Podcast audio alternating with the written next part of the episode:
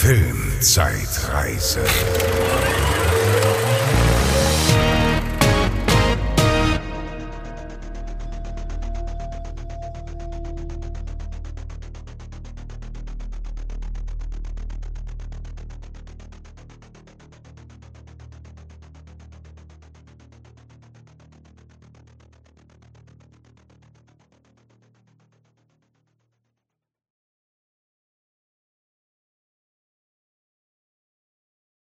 Hallo und herzlich willkommen zur Filmzeitreise. Ich bin die Bezi. Ich bin der Franz. Hallo. Hallo. Und wir besprechen Filme von vor 20 Jahren. In diesem Fall äh, geht es um den Oktober 2002. Genau. Und wir haben auch jetzt Oktober und äh, wir sind beide ein bisschen kränklich. Ja, der genau. Herbst kickt voll rein. Von daher Entschuldigung, wenn zwischendurch mal gehustet oder geschnieft wird oder so. Ja, Oder wir uns anders anhören.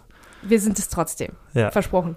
Ähm, ja, also es ist äh, sehr wenig Halloween-lastig. Also in dem Monat ist gar nicht so viel Gruseliges los. Es ist kein Halloween-Special, was wir jetzt hier machen, weil es gar nicht so richtig was dabei. Aber vielleicht haben wir das auch absichtlich einfach ähm, außen vor gelassen. Nichtsdestotrotz gibt es äh, sehr viel zu besprechen diesen Monat. Einiges, ja. Also da sind äh, viele Filme, die wir finden konnten, ein paar, die wir ungesehen, also jeder von uns reviewt quasi auch nochmal einen, den wir kennen, aber den wir jetzt nicht nochmal geguckt haben, aus verschiedenen Gründen. Dazu später mehr. Äh, ja, und ähm, dann lege ich einfach mal los, würde ich sagen. Los geht's. Als erstes spreche ich über Roter Drache. Ja. Das ist die Romanverfilmung von Thomas Harris' Roter Drache. Also, das ist der Vorgänger von Schweigen der Lämmer. Ne? Ähm, ja, und es ist eine Neuverfilmung auch noch von einem Fernsehfilm namens Blutmond von Michael Mann. Den Mhm. gab es damals. Also, der war, ist, glaube ich, von Ende der 80er, 89 vielleicht. irgendwie Manhunt, glaube ich, ne? Oder? Ja, der? genau, genau. Und auf Deutsch heißt der Blutmond. Ähm, ja, und der ist wirklich sehr ähnlich zu diesem Film. Aber ähm, eins nach dem anderen. Äh, Regie geführt hat hier Brad Redner. Weißt du zufällig aus dem Klar Kopf? weiß ich, dass der Rush Hour gemacht hat. Das ist ja schon schräg an sich, ne? ähm, ja, die Rush Hour Filme und äh, X-Men Last Stand hat er auch gemacht zum der ist Beispiel. auch nicht so geil. ich mag ja diese, die X-Men Filme tatsächlich. Ich mag First Ja. Class nicht so gerne. Den, ja, den mag du ich ja. Mhm. Äh, ich mag aber auch die Alters mit Hugh Jackman. Alles mit Hugh Jackman. Ist Ja, gut als ist Wolverine. Ja, ja. Aber äh, Last Stand war schon irgendwie eher schwach. Ja, gute popcornige Unterhaltung. Beides. Und ja, das ist ähm, interessant, dass er so einen Film jetzt hier gemacht hat. Ist der nicht auch gecancelt worden irgendwie mittlerweile? Brad Redner? Ja. Oh, da habe ich, da hab ich ja nicht Irgendwie recherchiert. Irgendwas war da, aber Da wollen wir, ja selbst wollen wir ihm nichts unterstellen, genau. Da müsst ihr selber nochmal nachlesen. Ähm, außerdem hat er Mariah Carey Videos gemacht, ganz viele. oh, Äh, gut, also dieser Film ist mit Anthony Hopkins natürlich, ähm, Edward Norton, Ralph Fiennes, Philip Seymour Hoffman, Harvey Keitel, Mary Louise Parker und Emily Watson.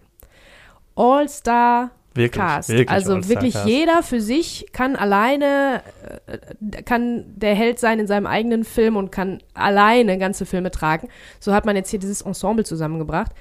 Und die sind wirklich alle sehr gut. Also Anthony Hopkins, wisst ihr natürlich, ist Hannibal Lecter äh, forever. Ähm, Edward Norton kennt ihr aus American History X unter anderem.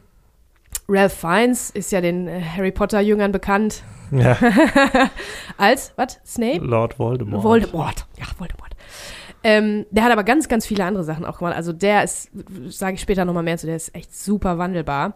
Philip Seymour Hoffman, der leider verstorben ist, ähm, der auch bei Almost Famous schon dabei war. Und ähm, der ist eher ein bisschen so eine, ein Nebendarsteller Zeit seines Lebens gewesen. Der hat die Hauptrolle gespielt in Capote. Mhm. Aber abgesehen davon ist er immer so in Nebenrollen, aber also mehr Supporting geht gar nicht. Also der ist, ist wirklich, der trägt noch mal mit den ganzen Film. Gerade hier ist er wirklich super stark.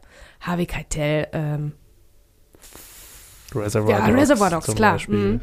Ja. äh, Mary Louise Parker hatte ich auch nachgeschlagen. Kennt ihr aber auf jeden Fall vom Gesicht. Da habe ich jetzt gar nicht, äh, äh, ich glaube, grüne Tomaten. Da war die, glaube ich, dabei. Ähm, und Emily Watson. Zwei Gesichter, die ihr auf jeden Fall auch gut kennt, die aber auch wiederum nie die großen Leading Ladies waren. Die haben jetzt nicht das. Äh, ach so, Weeds. Mary Louise Parker ist die Hauptdarstellerin von dieser Serie Weeds. Okay. Ne? Ähm, aber abgesehen davon, in Filmen waren die jetzt in ganz, ganz großen Rollen nicht, sind aber immer, also sind auf jeden Fall hochtalentiert und ähm, werden gerne gecastet, auch für Kunstfilme, Arthouse-Filme, Mhm. Independent-Filme und so weiter. Also, dieser Film ist so klassisch, wie ein Krimi nur sein kann. Alle notwendigen Motive und Charakterentwicklungen kommen zum Einsatz. Alle Zutaten für einen Thriller sind da. Ähm, hier habe ich mir tatsächlich die Länge leider gar nicht aufgeschrieben. Der war lang. Der war über zwei Stunden lang, Mhm.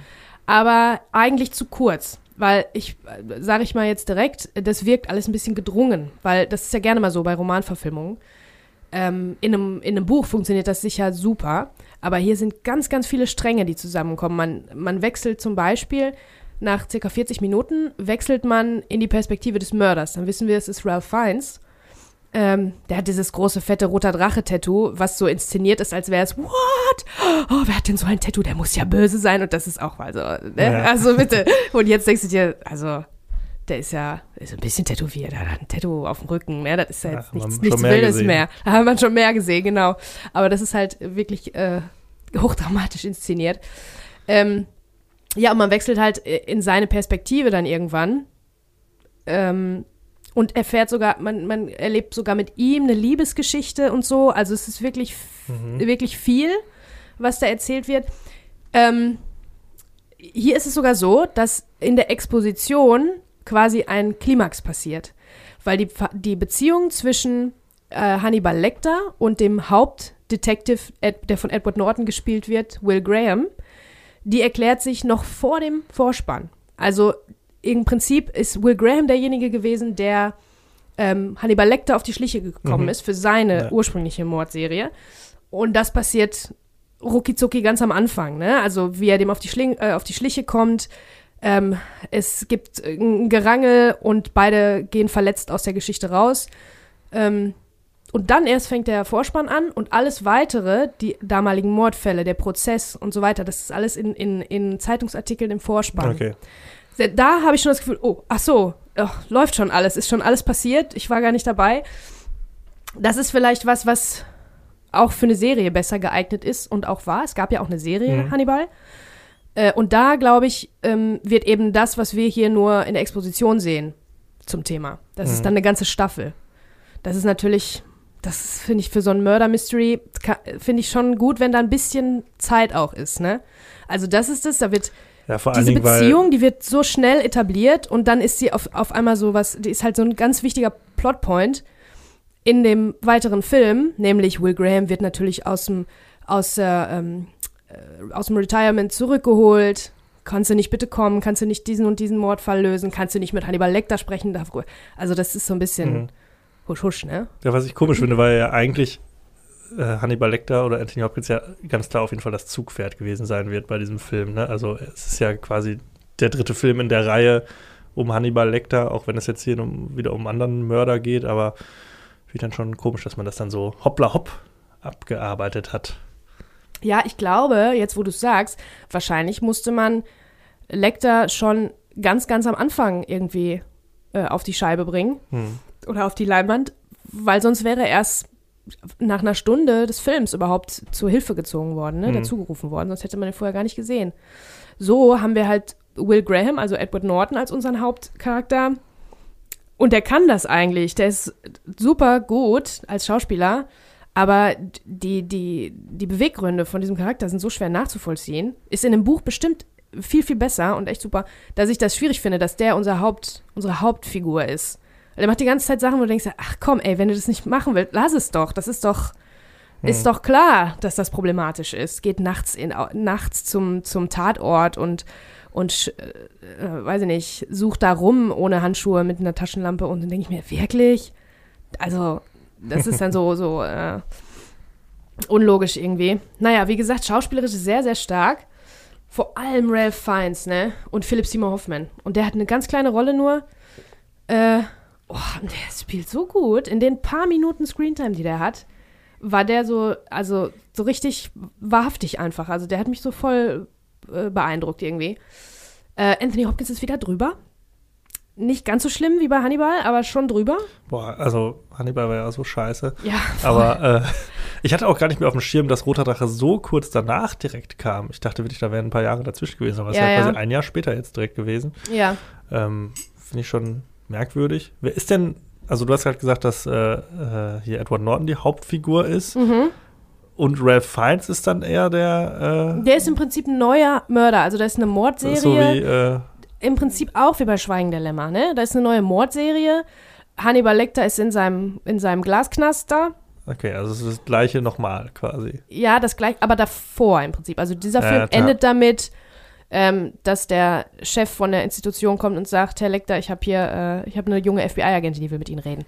Das ist der Ah, Schluss. okay, Und dann ist man im Prinzip ja. bei Schweigen der Lämmer. Aber es ist im Prinzip die gleiche Story. Wir haben wieder einen. Irgendwie schon, ja. ja. Da ist wieder ein, ein Mord und das. Ja, und man holt sich diesen, den Hannibal Lecter äh, zur Hilfe. Ich meine, der ist ja ursprünglich auch äh, Psychologe, hochgebildet. Arzt, ne? also Forensiker, glaube ich auch.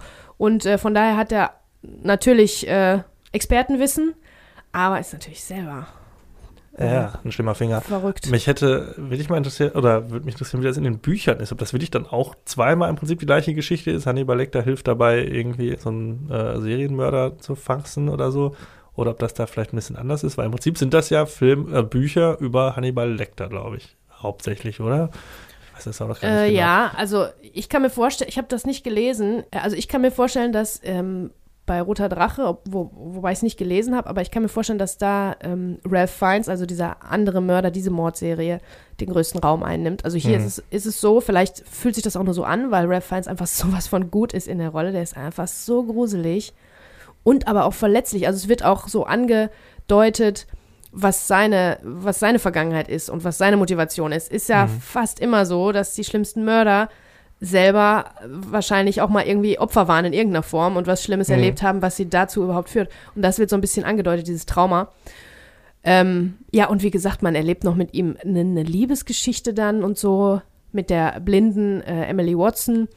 Und äh, alles in allem sind das wirklich super viele Elemente, ne? Also die Beziehung Lecter und Will Graham, also die Lecter-Morde, dann die Etablierung des neuen Mordfalles, dann kommt der Detective Graham zurück, der hat eine Familie, die sagt, ne, lass mal und so, das Übliche. Dann kommen die wieder in Kontakt und dazwischen immer sind die Ermittlungen. Dann hast du den Perspektivwechsel zum Mörder, seine Liebesgeschichte, seine Vergangenheit. Also Mhm. es ist wirklich viel, viele Elemente.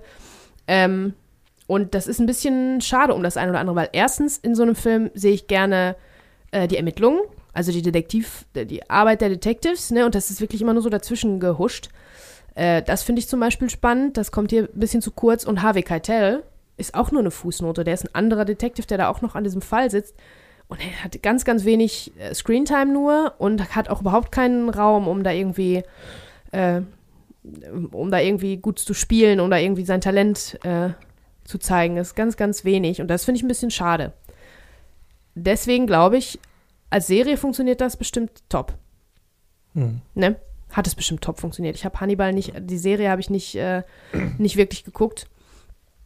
Ähm, aber das ist wirklich, da ist so viel dabei, da kannst du super eine sechsteilige, vielleicht zwölfteilige äh, Netflix-Produktion draus machen. Hier ist es wirklich alles ein bisschen, ein bisschen gedrungen. Äh, noch eine Kleinigkeit, die Musik ist schon wieder viel zu überbordend.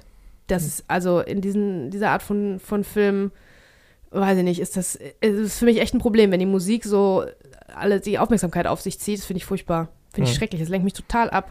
Und, und gibt dem Ganzen so was Künstliches auch irgendwie, Mhm. ne? Ähm, ja, abgesehen davon ähm, ist er auf jeden Fall ist so ein richtig, richtig krasser Krimi halt. Ich glaube, vielleicht ist das sogar die Vorlage für ganz viele äh, Thriller und Krimis, die wir Mhm. jetzt gucken, von wo wir sagen, ach, tausendmal gesehen schon, ist ja genauso, ist es ja so eine, so eine Trope irgendwie auch.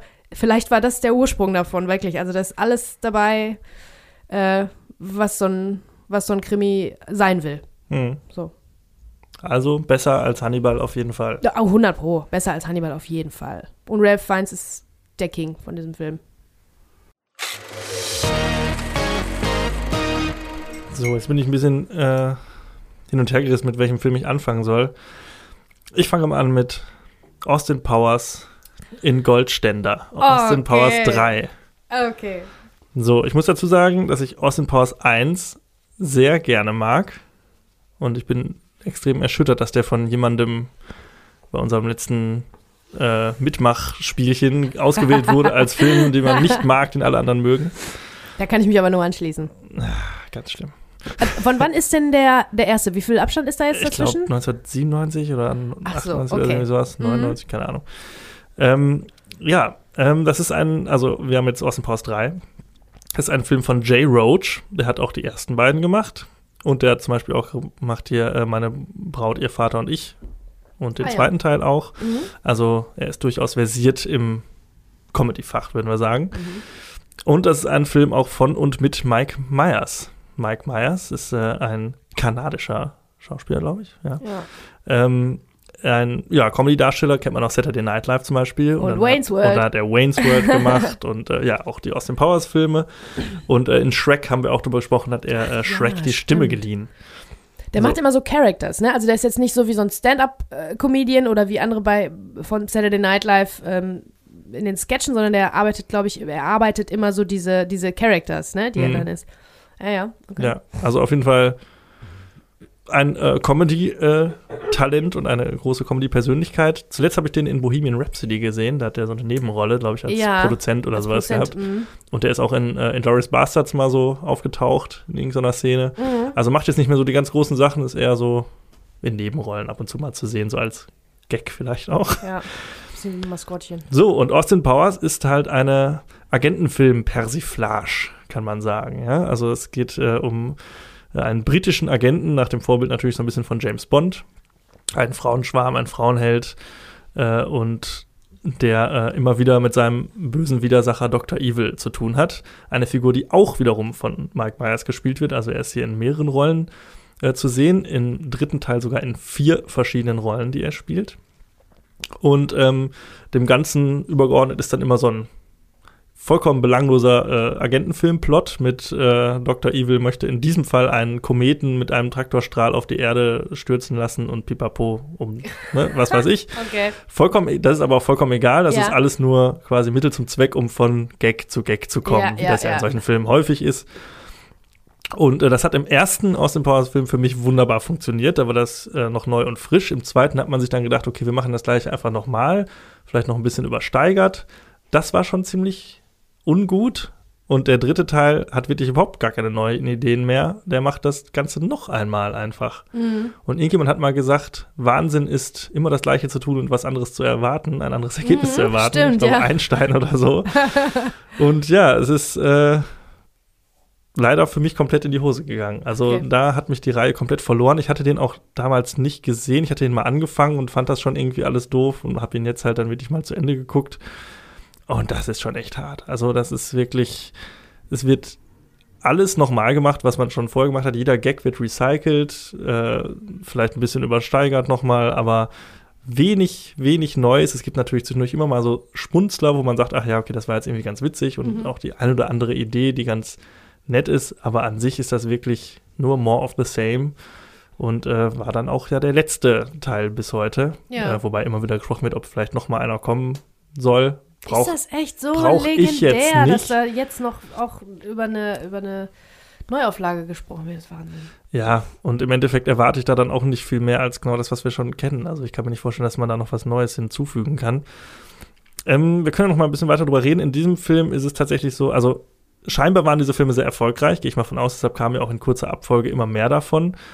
Und hier haben sich äh, auch ganz, ganz viele äh, namhafte Schauspieler und Stars äh, die Ehre gegeben, um da mitspielen zu können. Ganz am Anfang des Films gibt es nämlich so eine Sequenz, die uns quasi äh, erzählt, dass Austin Powers auch in der Filmwelt ein berühmter Star ist, dessen Leben sogar verfilmt wird.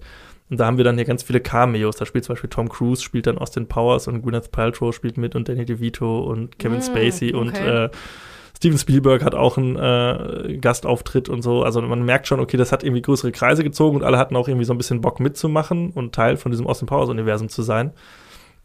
Ähm, so kommt es auch, dass zum Beispiel Michael Caine in diesem Film mitspielt, wo man sich auch fragt, wie das passieren könnte. Michael Caine hatten wir auch noch gar nicht drüber gesprochen. Ja, äh, Weiß ich gar nicht. hatten wir, glaube ich, noch nicht. Weiß nicht, vielleicht schon. Ähm, ist großartig. ja, großartiger Schauspieler, hat in Sachen wie Elfie mitgespielt oder Gottes Werk, Teufels Beitrag und war zuletzt so ein bisschen durch Christopher Nolan, wurde seine Karriere Ja. noch mal so angestoßen, so der spielt in jedem Nolan-Film irgendwie eine Nebenrolle mit.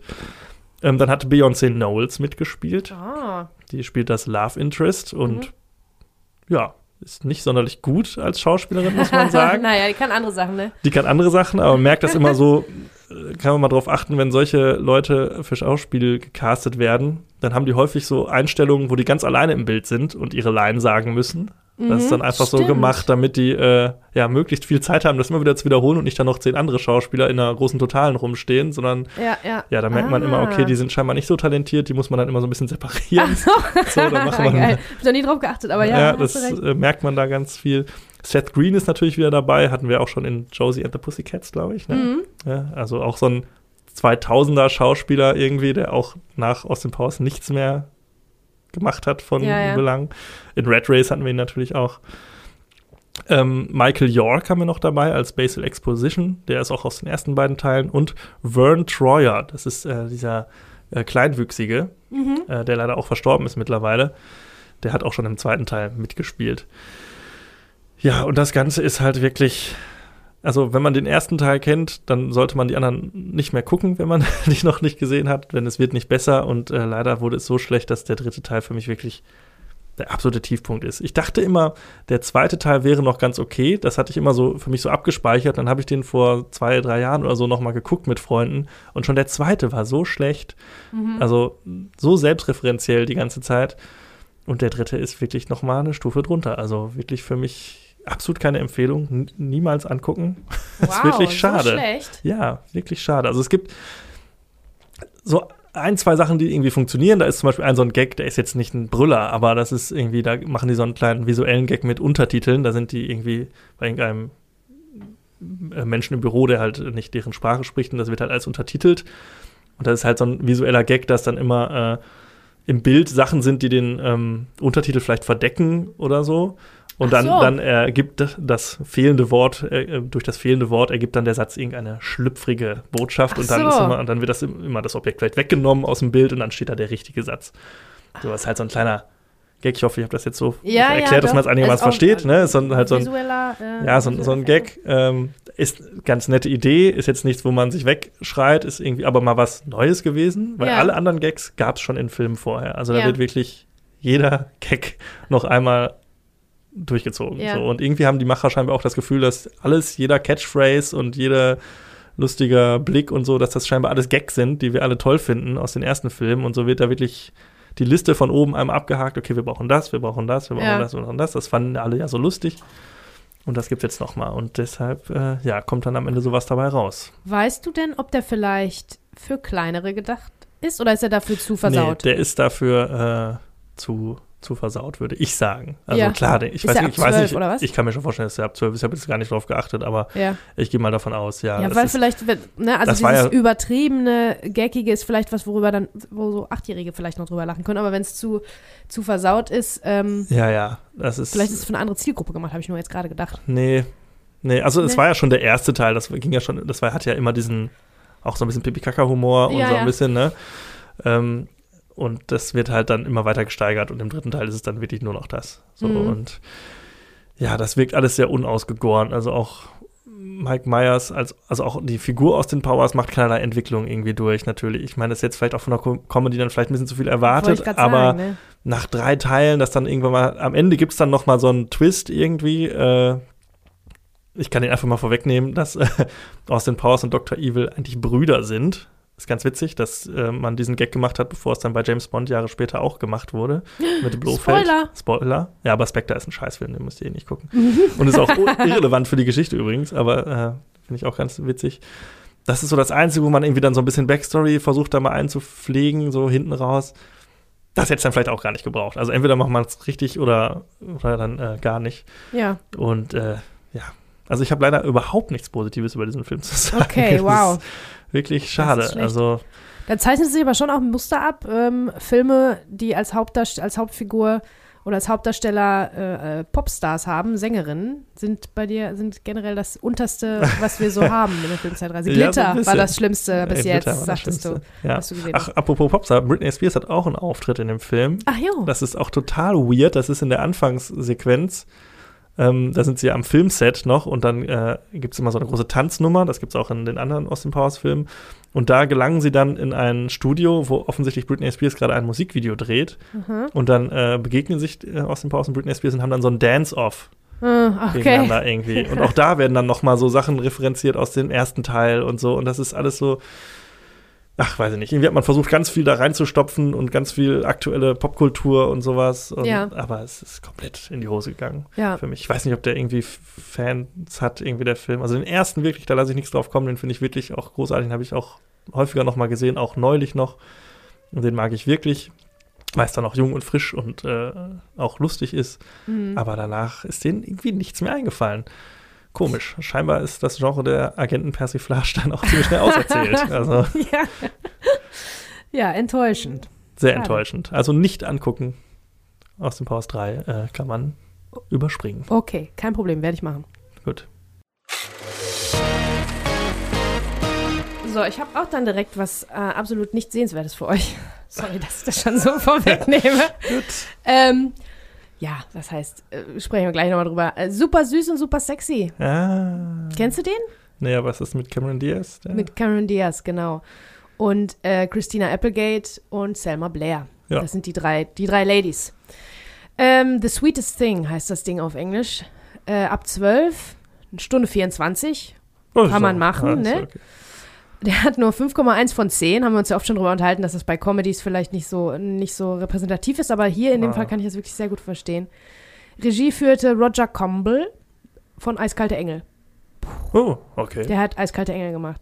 Das ist ja Fabriziert. richtig berüchtigter, berüchtigter Teenie-Film. Ja, den also voll. Irgendwie jeder mal geguckt hat. Ja, das ist eigentlich schade, dass wir da, ähm, dass der von, von vorher ist, bevor wir angefangen haben, diesen Podcast zu machen. Weil das Ja, ist wirklich so ein richtiger, so ein, kind seiner, in so ein Kind seiner Zeit, was einfach, der ist so unmöglich. Den fand ich aber damals auch schon total bescheuert, den Film. Du nicht? Ich weiß es gar nicht mehr so richtig. Boah, ey. Ich kann mich nur immer an die. Vorschau bei Pro7 erinnern. Mit Ja. dem Kuss. Oh Gott, ey. Oh.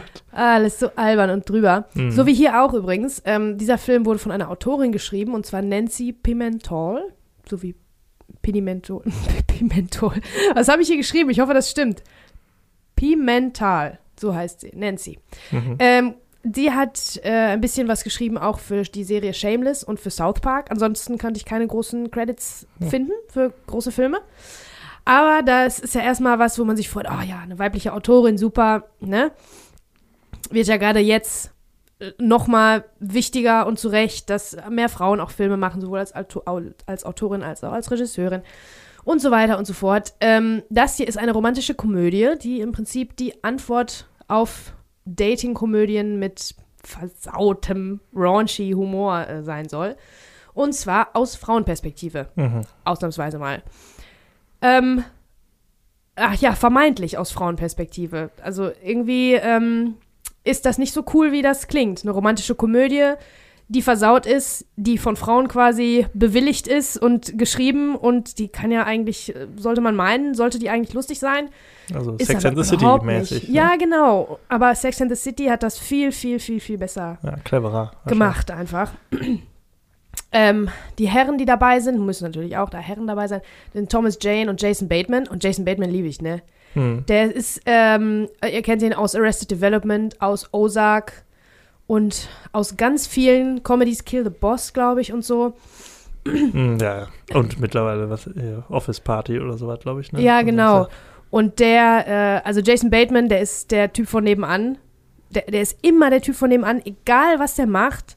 Ich mag den einfach, ich mag den einfach total gerne. Der hat Hm. dieses, diese Aura, dieses, Ja, der ist ein okay Dude, der ist in Ja. Ordnung, ne? Der Ja. tut nichts, der ist ungefährlich und so. Selbst bei Ozark, wo das ja alles so ein bisschen ähm, durcheinander gebracht wird, ähm, wo der tatsächlich, was eine ernste Serie ist, wo der auch eine ernste Rolle spielt, selbst da finde ich den, bin ich immer auf seiner Seite. auch, hm. Immer auf Jason Batemans Seite. Äh, ja, hier hat er eine ganz normale, so eine Rolle, wie er immer hat, der Dude und so. Der ist aber nicht der Haupt-Love Interest. Der ist im Prinzip der, ähm, ja, das ist also eine Nebenfigur im Prinzip Hm. nur, aber Ist trotzdem. Thomas Jane unser Haupt. Der Thomas Jane ist unser Ah. Haupt, unsere Hauptfigur, unser Love Interest. Was ist eigentlich aus dem geworden, ey? Keine Ja, Ahnung, nix, ne? Auch eigentlich schade. Also so, so scheiße fand ich den Was nicht. hat er gemacht? Punisher. Punisher, Dreamcatcher. hat der auch Dreamcatcher, genau. Ja, bestimmt noch ganz viele andere Sachen, die ich jetzt vergesse. Wahrscheinlich ist er total angesagt gerade und ich weiß es noch nicht, aber irgendwie Nee, habe ich den aus Das Augen glaube ich nicht. Also ich habe den auch überhaupt nicht präsent. Auch als ich den da gesehen habe, habe ich gedacht, ah ja, Mensch, kennst du irgendwoher? Aber das war nicht so, ah hey, nicht so wie bei Jason Bateman. Ah hey, die, du, dich kenne ich. Ähm, ja, das ist so der, der Cast. Und ganz viel, es gibt ganz viel Eskalationshumor und Penishumor und natürlich überhaupt kein Tiefgang. So, ist aber auch bei so einer Komödie, ist vielleicht okay, ne? Muss man jetzt nicht Andere erwarten. Maßstäbe ansetzen. Da sind andere Maßstäbe gefragt, genau. Ähm, ja, was soll ich, ich weiß gar nicht, wo ich anfangen soll. Äh, Cameron Diaz ist diejenige, die datet immer nur und ähm, schiebt die Typen dann wieder weg, nimmt die für eine Nacht mit nach Hause und ähm, macht dann am nächsten Tag weiter ihr Ding und interessiert sich nicht für die. Ja, und natürlich, was muss mit dieser Frau passieren? Sie gerät irgendwann an einen, der sie doch äh, dazu Ja, genau. Ja. Warum? einen Warum muss das sein? Ja, Warum muss ein Film, der so anfängt und dann noch aus Frauenperspektive, warum muss der trotzdem in der Hochzeit enden? Das, das hat mich total abgefuckt, echt. Weil es gibt auch Möglichkeiten, das zu enden. Es ist auch andersrum bei Komödien, wo der Mann natürlich dieser Typ ist und irgendwann Ja. findet er das Mädchen ihn und dann verliebt er sich ja. in das Mädchen, das verändert ihn und so weiter und so fort. Das ist schon ein universales, äh, universelles Thema, was nicht unbedingt nur Frauen aufgestempelt wird, aber es gibt ja andere Möglichkeiten, das zu enden, ohne dass es unbedingt eine Hochzeit sein muss. Es reicht ja eine, eine schöne Szene, wo die äh, glücklich und zufrieden und doch irgendwie, äh, ne, wo die glücklich sind zusammen. Warum muss Ja. das alles so, warum muss der Knoten festgemacht werden? Und das ist halt wirklich sehr frauenspezifisch. Also das finde ich, das ist ein Stempel, den man den Frauen aufdrückt. Dass das jetzt das einzig mögliche Happy End ist, dass geheiratet wird zum Schluss. Das ist ja, Nein, möchte ich so nicht akzeptieren, dass das das einzige Happy End ist, was Nein es gibt für natürlich Frauen. nicht, aber finde ich, also Für Männer ja auch nicht. Bei den, da, da reicht das im Zweifel als Ende, dass man, äh, dass die eine lange Beziehung haben oder äh, nicht sofort morgens aus dem Bett springen und dann, dass sie zusammen noch frühstücken, bevor die äh, ihren Tag begeht, be bevor die, ne, getrennter Wege gehen für den Laufe des Tages. Es muss nicht unbedingt eine Hochzeit immer am Ende stehen von allem. ja. Ich verstehe, was du meinst. Ne? Ich glaube, du bist Und da ich ein bisschen das- streng gerade. Ja, na, aber ich sag das, Leute, ich bin verheiratet sogar. Ne? Also ich bin verheiratet, Familie und so weiter, das ganze Ding. Aber ich möchte nicht, dass alle Frauen diesen Stempel tragen müssen. Die sind ja nur glücklich, wenn die am Ende geheiratet haben. Es ist nämlich nicht so. Wie ich selber weiß. Von anderen Freundinnen. Von Hm. ich, für mich selber war es der richtige Weg, ja, aber das muss ja nicht bei jedem so sein. Das wird hier so ein bisschen unterstellt. Das finde ich Hm. halt doof Ja. weil auch hier ein großer, großer Fass draus gemacht wurde, ein großes Aufsehen drum gemacht wurde, dass das endlich mal die Frauenperspektive ist hier. Ja. Äh, ja, dann ist es schade, wenn es dann so konventionell ist. Ne? Das, Ja. das verstehe ich, was du meinst. dass Ja. das so Stereotyp ist. Ähm, überhaupt habe ich da, wo wir jetzt gerade schon dabei sind, The Female Gaze und The Male Gaze waren dann so Sachen, wo ich dann hinterher, weil mich dieser Film hat mich wirklich sehr geärgert. Und dann habe ich da nochmal nachgelesen. Das ist ja auch ein großes Thema jetzt gerade bei Filmen, dass man das Female Gaze, also den weiblichen Blick, anwendet, was man ja nur machen kann, wenn man weibliche Autorinnen oder Regisseurinnen hat, vermeintlich. Ähm, und das soll natürlich heißen, dass Geschichten erzählt werden durch die Augen von Frauen auch mal. Mhm. Ne? Auf realistische Art und Weise. Und nicht nur von, äh, nicht, dass die Geschichten nicht nur erzählt werden von Männern, die glauben, Frauen zu kennen. Mhm. Sondern man, man, man sagt, oder jetzt gerade ist der Ruf danach ganz groß, dass man Frauen erzählen lässt. Und deswegen hat mich so geärgert, weil hier hat man eine Frau erzählen lassen. Und die Ja. hat was, die hat, was hat die denn da äh, erzählen wollen? Die hat dann auch wieder diesen Stempel draufgehauen. Ja, vielleicht war das für sie einfach so. Ja, tatsächlich ist es ja hier so, ähm, das ist ja Komödie und der Humor, das ist, glaube ich, auch nochmal das, äh, soll so, ja, von der weiblichen, von der weiblichen Seite äh, angegangen werden. Und da, da, also die, die Charaktere sind absolut charakterlos, was ich auch total gemein finde. Cameron Diaz Charakter hat einfach kein Leben. Null. Die hat, du erfährst nicht, dass sie irgendein Hobby hat, dass sie irgendwas macht in ihrem Leben, außer feiern gehen und Männer daten. Das ist alles, woraus sie existiert, wofür Mhm. sie existiert. Die hat keine Arbeit, also nicht, dass man das erfährt, die hat keine besondere Eigenschaft, irgendein Quirk, irgendeine, was weiß ich, irgendeine blöde Sammelleidenschaft, irgendwas Kleines. Das lässt sich schon in klein auch erzählen Hm. irgendeine Fußnote, die hat, oder Familie, dass sie, weiß ich nicht, jeden Sonntag mit ihrem Opa äh, lecker Waffeln essen geht. Gar nichts. Die hat keine Persönlichkeit, null. Mhm. Das finde ich schade. Das ist Finde wirklich ich schade. äh, echt doof. Da geht's für, äh, die anderen kommen ein bisschen besser weg. Also bei Christina Applegates Charakter und Selma Blair, das ist natürlich die Freundin, die immer mit, mit feiern gehen und so weiter. Und ähm, die haben da schon ein bisschen mehr zu bieten. Die haben mehr geschrieben bekommen in ihre Charaktere. Selma Blair sehen wir auch auf der Arbeit. Ist so in einem ganz spießigen Laden, wo es dann auch ganz viel zu Eskalationshumor kommt und so, ne? Ähm, Christina Applegate auch, hat auch Arbeit und irgendwie mehr Charakter. Also dieser Cameron Diaz Charakter, ganz schlimm. Das ist gar kein Charakter. Das ist wirklich nur eine leere, eine leere Hülle, so eine, eine, wie so ein Allgemeinplatz. Und die, ja, die datet halt immer nur, will sich nicht festbinden. Am Ende muss sie trotzdem heiraten. Was willst du machen? Ne? Wie Frauen halt so sind. Äh, ja, und da habe ich mich echt, da habe ich mich sehr geärgert. Es ist auch so, dass es der Humor, also ich hätte gehofft, dass du den gesehen hast, weil möglicherweise würdest du das, hättest du das vielleicht witzig gefunden. Da sind so cringy Sachen die ganze Zeit und irgendwie so ein bisschen dieser peinliche Pipi-Kaka-Eskalations äh, Leslie Nielsen-mäßige Humor, Mhm. den ich natürlich wiederum nicht lustig finden konnte, aber weiß ich nicht. Ja, Ja, kann ich, kann ich immer ein bisschen versaut und so. Aber dann halt aus weiblicher Sicht versaut, fassen sie sich gegenseitig irgendwie an die Brüste auf dem Klo in der Disco, weil die hat äh, gemachte Brüste und dann dürfen alle anfassen und die unterhalten sich ganz locker dabei weiter und so. also schockierend. Ja, ja, ja, Ja. vermeintlich. Und dann singen die einen Song über Penisgrößen, ähm, weil, das, das habe ich mir nochmal genauer aufgeschrieben. Moment mal. Also es ist eine Singst richtige? Nummer. Ja, genau. ich habe den auswendig gelernt. Ähm, das ist so eine richtige Musical-Nummer, ne? Das ganze Café fängt an mit zu, zu tanzen, Huch, okay. äh, und tanzen und singen und dann kommt Konfetti von der Decke und alles mit, mit großer Choreografie. Und ähm, ja, die singen halt über, singen und tanzen über große Penisse, weil sie immer den Typen sagen, dass ihre Penisse das Tollste und vor allem das Größte sind.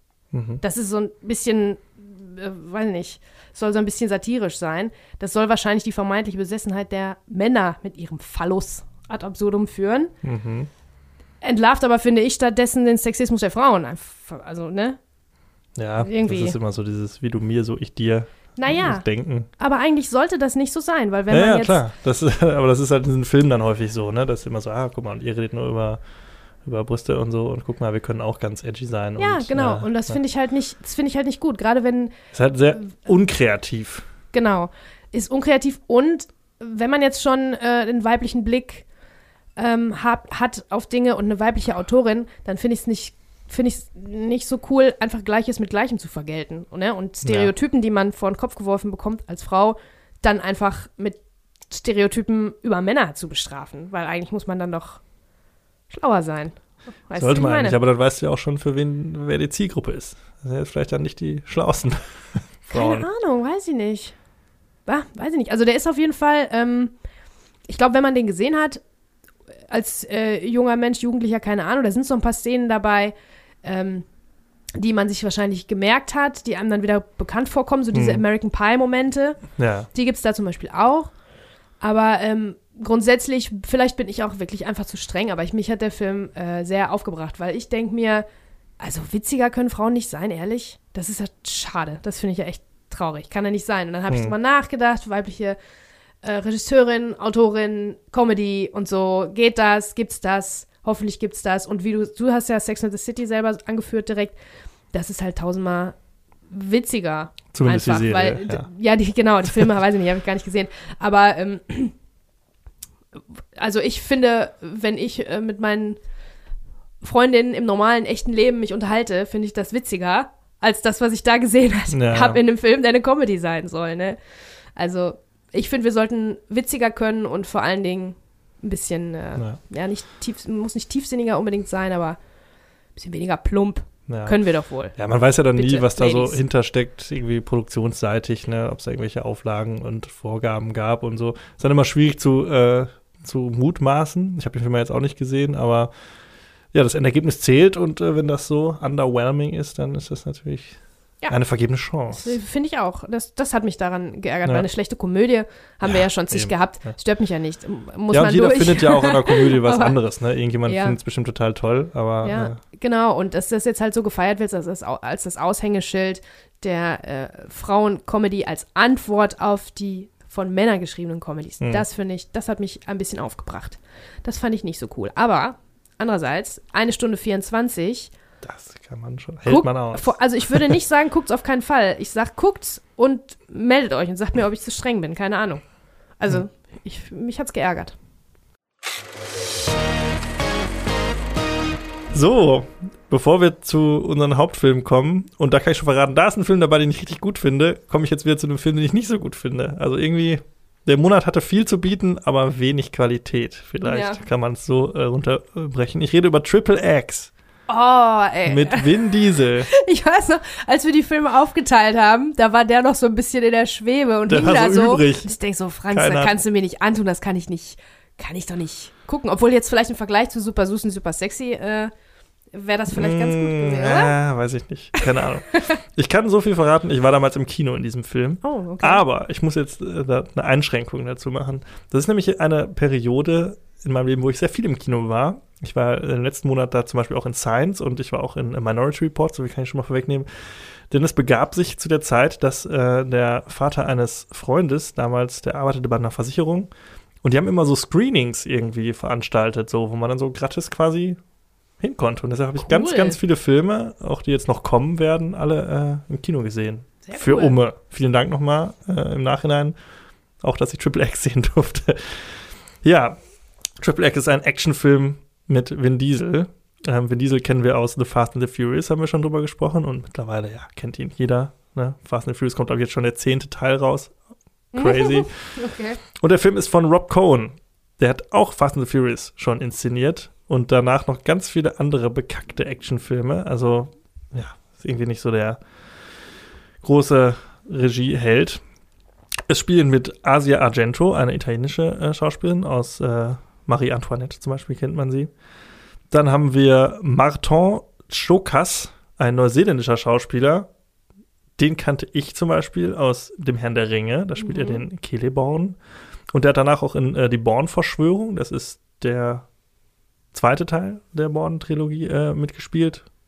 Äh, in Ion Flux und in Abraham Lincoln Vampire Killer. Das ist so ein Typ, ja, wenn du den siehst, kennst du den, aber das ist jetzt nicht Ja, so, wo okay. man sagt, ach, krass.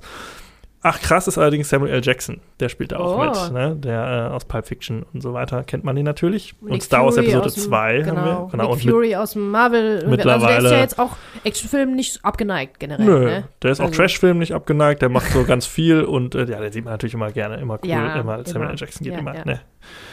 Ja, und das Ganze ist, wie schon aus dem Powers, ein Agentenfilm, allerdings in diesem Fall keine Persiflage, sondern ein Agentenfilm, der sich erschreckend ernst nimmt an manchen Stellen, auch wenn der zwischendurch so ein bisschen self-aware ist und weiß, dass er eigentlich Trash ist, aber manchmal nimmt er sich dann doch wieder zu ernst.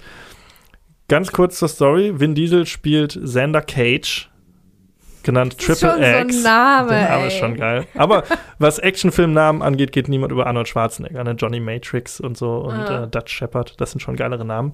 Aber Xander Cage ist, ähm, heute wär, wäre er YouTuber. Das ist so ein Extremsport-Dude, der ähm, die ganze Zeit irgendwelche krassen Stunts macht und davon dann Videotapes äh, herstellt.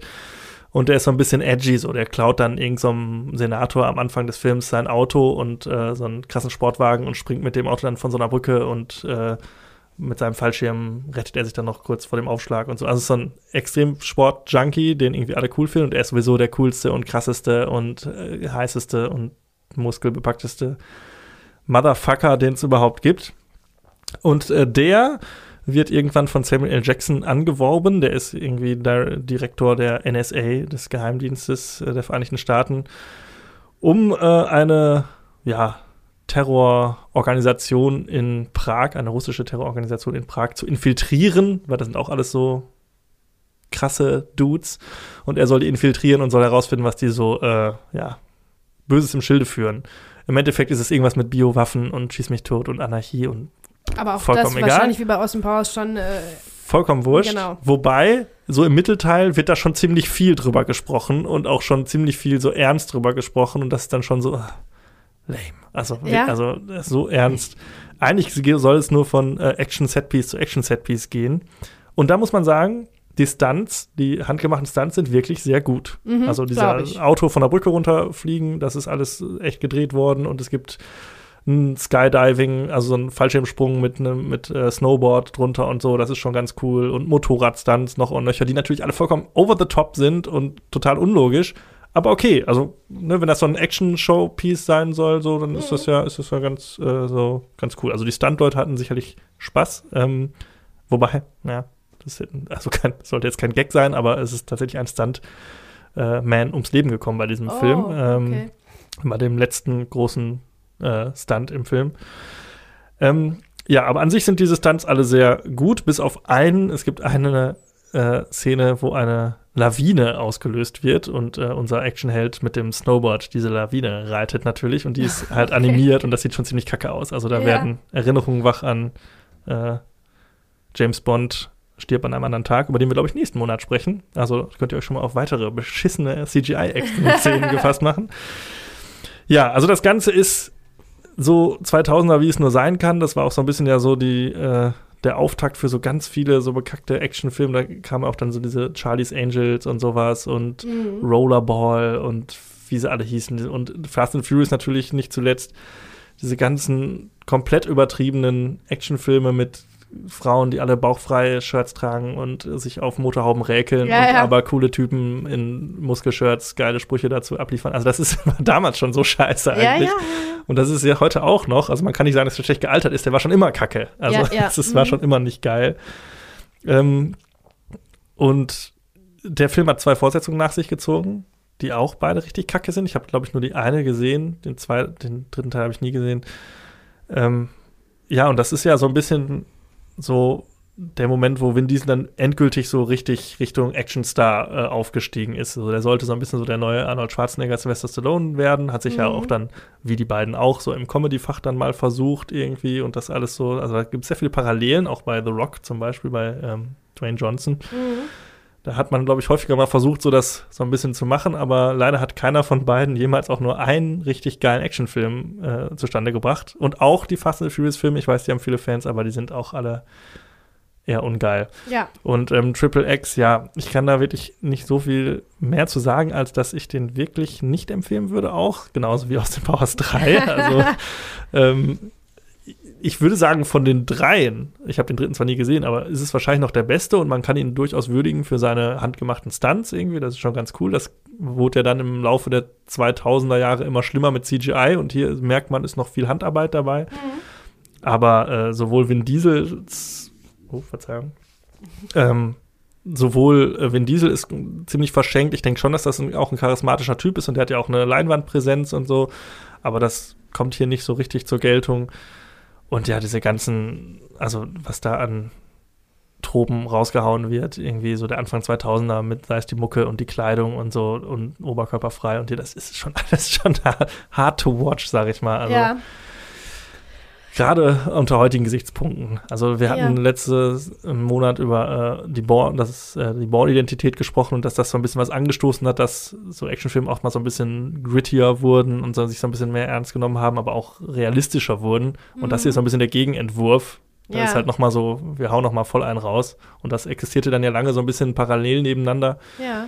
Und äh, zum Glück haben sich diese vollkommen übertriebenen Actionfilme in diesem Stil nicht äh, lange durchgesetzt. Also, Ja, ich frage mich halt dann immer auch, also äh, der war ja nicht, also der war ja auch erfolgreich, so wie Fast and Furious auch, da muss man ja immer drüber sprechen, wenn man über diese Art von Ja. Filmen spricht. Die haben schon auch ein Publikum, also irgendwer Ja, will das das ist natürlich sehen. jetzt alles Wer, sehr, ist natürlich total subjektiv. Ne? Also für mich ist es halt nichts. Aber offensichtlich gibt es dafür ein Publikum und auch für Fast and the Furious. Da gibt es halt, Ja, aber das finde ich traurig.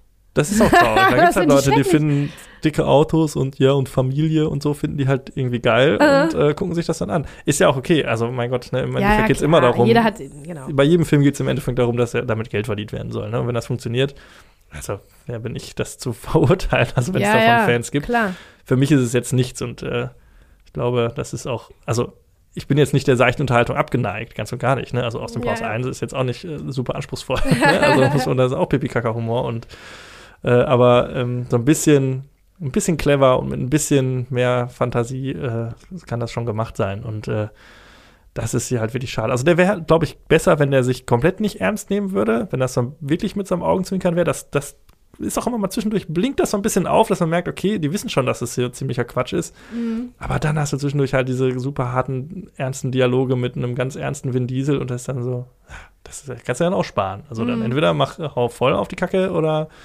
oder mach wirklich einen ernstzunehmenden Agentenfilm. Aber Ja, ja. das ist irgendwie ein bisschen schade. Okay. Und ich kann halt wirklich diese ganze Attitüde irgendwie, ne, mit super krassen Typen und so, das kann ich irgendwie alles nicht, also Ja, kann ich gut verstehen. nicht. Kann ich auch äh, ganz schlecht Also das aushalten. ist so, in so 80er-Actionfilmen ist das irgendwie noch so, äh, so ganz lustig, so wenn man sich jetzt irgendwie Predator oder so anguckt, da sind ja auch die krassen Marines irgendwie, die die krassen Sprüche raushauen. Ja, oder bei Aliens gibt es die genau, auch, ne? aber in so Anfang der 2000er war es halt auch wirklich so eine Zeit, da war es halt wirklich cringe, würde ich sagen. So, da ist viel mit Neonlicht und äh, Pelzmänteln und, das, und Tattoos, krasse Tribal-Tattoos und Oh, so. Also ja. das ist halt also, äh, das ist so gar nicht mehr aktuell irgendwie. Das ist, ja, also, ja, Triple X, auch dieser Film von mir keine Empfehlung. Aber wir, äh, Besserung ist in Sicht. Auf geht's zu den Hauptfilmen. Ich spreche über einen Film von einem Regisseur, über den wir ganz viel immer sprechen, Mhm. nämlich Christopher Nolan. Ja, und das ist ein Film, den viele gar nicht so auf dem Schirm haben. Genau, so und der hat ja letztes Jahr den, meinen Film des Jahres gemacht, Memento. Und dieses Jahr hat er auch einen rausgebracht, äh, und zwar Insomnia. Mhm. Und das ist, glaube ich, der einzige Christopher Nolan-Film, der immer unten durchfällt, den man nicht äh, Mhm. für einen Christopher Nolan-Film hält Ja, und den man nicht- immer vergisst. Genau, weil das halt kein Autorenfilm ist. Also Ja. er den nicht quasi selbst geschrieben oder mit seinem Bruder zusammen äh, geschrieben und äh, produziert hat, glaube ich. Genau, das ist Da der. ist er ein reiner Dienstleister. Ja, genau, quasi. genau. Ist nur für die, zeichnet sich nur äh, für die Umsetzung verantwortlich. Hat, ist der einzige Film, glaube ich, bis heute, wo er keinen, äh, wo er keinen Writing Credit hat, also den er nicht auch geschrieben hat. Und ähm, ja, dieser Film ist ab 16, der ist eine Stunde 58 lang und hat 7,2 von 10 in der Bewertung. Und zwar handelt es sich um einen Krimi, einen Neo-Noir-Film, würde ich sagen. Mhm. Ähm, da geht es um einen Mordfall im ewig hellen Alaska, wo der gebrochene Held El Pacino sich ein Katz-und-Maus-Spiel mit einem Mörder liefert. Ja, also Und wenn ich das schon klassisch. höre, Katz-und-Maus-Spiel, mit, wo Ja. sich irgendwer ein Katz-und-Maus-Spiel mit irgendwem anders liefert, das hat man schon tausende Male gehört, ne? Das ist ja so eine Beschreibung, die passt das, auf. ist das aus dem Klappentext oder wo? Nein, oder? das ist das, was mir eingefallen ist. Aber es ist doch so. Äh, und das ist, äh, hat man halt schon tausendmal gehört und das ist wirklich sehr, sehr klassisch, was das, was das Thema angeht. Ja, was das Setting angeht, das Thema, das ist wirklich. Äh, Genau, also ist auch wirklich ein Krimi, wie er im Buche steht. ja. Tatsächlich ist es so, ähm, ich habe gedacht, oh nee, denn ich hatte den damals natürlich äh, gesehen, weil ich habe eine Zeit lang habe ich dann alles von Christopher Nolan geguckt, ist klar, und ich hatte den als super langweilig und auch ziemlich schlecht in Erinnerung und habe gedacht, oh super, jetzt muss ich den gucken. Und ich muss sagen, der hat mich dann doch, also der war doch viel viel besser, als ich den im Kopf hatte. Vielleicht ist das so diese Art von Film, die man nicht so unbedingt mit 18 zu schätzen weiß oder mit 20, sondern wo man ein bisschen, wenn man ein bisschen älter ist, keine Ahnung, Mhm. dass das dann besser ankommt bei einem, weil das lebt wirklich von ähm, Al Pacino und Robin Williams, der da mitspielt in einer ernsten Rolle. Und das lebt von, von, der, von seiner Langsamkeit. Ne? Mhm. Und da hatte ich, glaube ich, damals nicht, also als ich dann auch alle Krimis mir dann reingezogen habe und alle Thriller, die es so gibt, das ist eben nicht Roter Drache. Das ist Ja. eben ganz das absolute, absolute Gegenentwurf. Das ist super langsam erzählt alles. Und der ist schon doch, also der ist besser, als ich den in Erinnerung hatte. Oder was sagst du? Ich habe exakt die gleiche, das gleiche Gefühl dazu. Also Ja. auch die Geschichte ist genau die gleiche. Ich habe den damals gesehen, auch Christopher Nolan, dann so, ne, der Vollständigkeit halber, guckt man dann mal sein gesamtes Werk. Und dann war der auch so, ah, irgendwie hatte mir jetzt nicht so um. Ne? Also ich glaube, ich hatte in meiner Videothek damals ausgeliehen und das war halt dann irgendwie nicht so geil. Und hatte jetzt auch nicht unbedingt riesen Bock, den nochmal zu gucken. Äh, wobei, eigentlich hatte ich schon Bock, weil ich dachte, ne, mal gucken, was draus geworden ist. Und ja, er ist doch besser, also er ist gut gealtert. Also Genau. wie ein guter Wein ist er äh, langsam besser geworden. In der Zeit ist jetzt kein Meisterwerk, finde ich. Nee. Aber ich habe es jetzt nicht bereut, ihn nochmal geschaut zu haben. Nee, und genau, äh, muss sagen, doch äh, besser als gedacht. Ja, vielleicht ist das auch wieder so ein klarer Fall von Erwartungsmanagement, ne? Falsches Ja. Erwartungsmanagement, weil so sind wir dran gegangen mit, oh ja, hm, pff, ist kacke.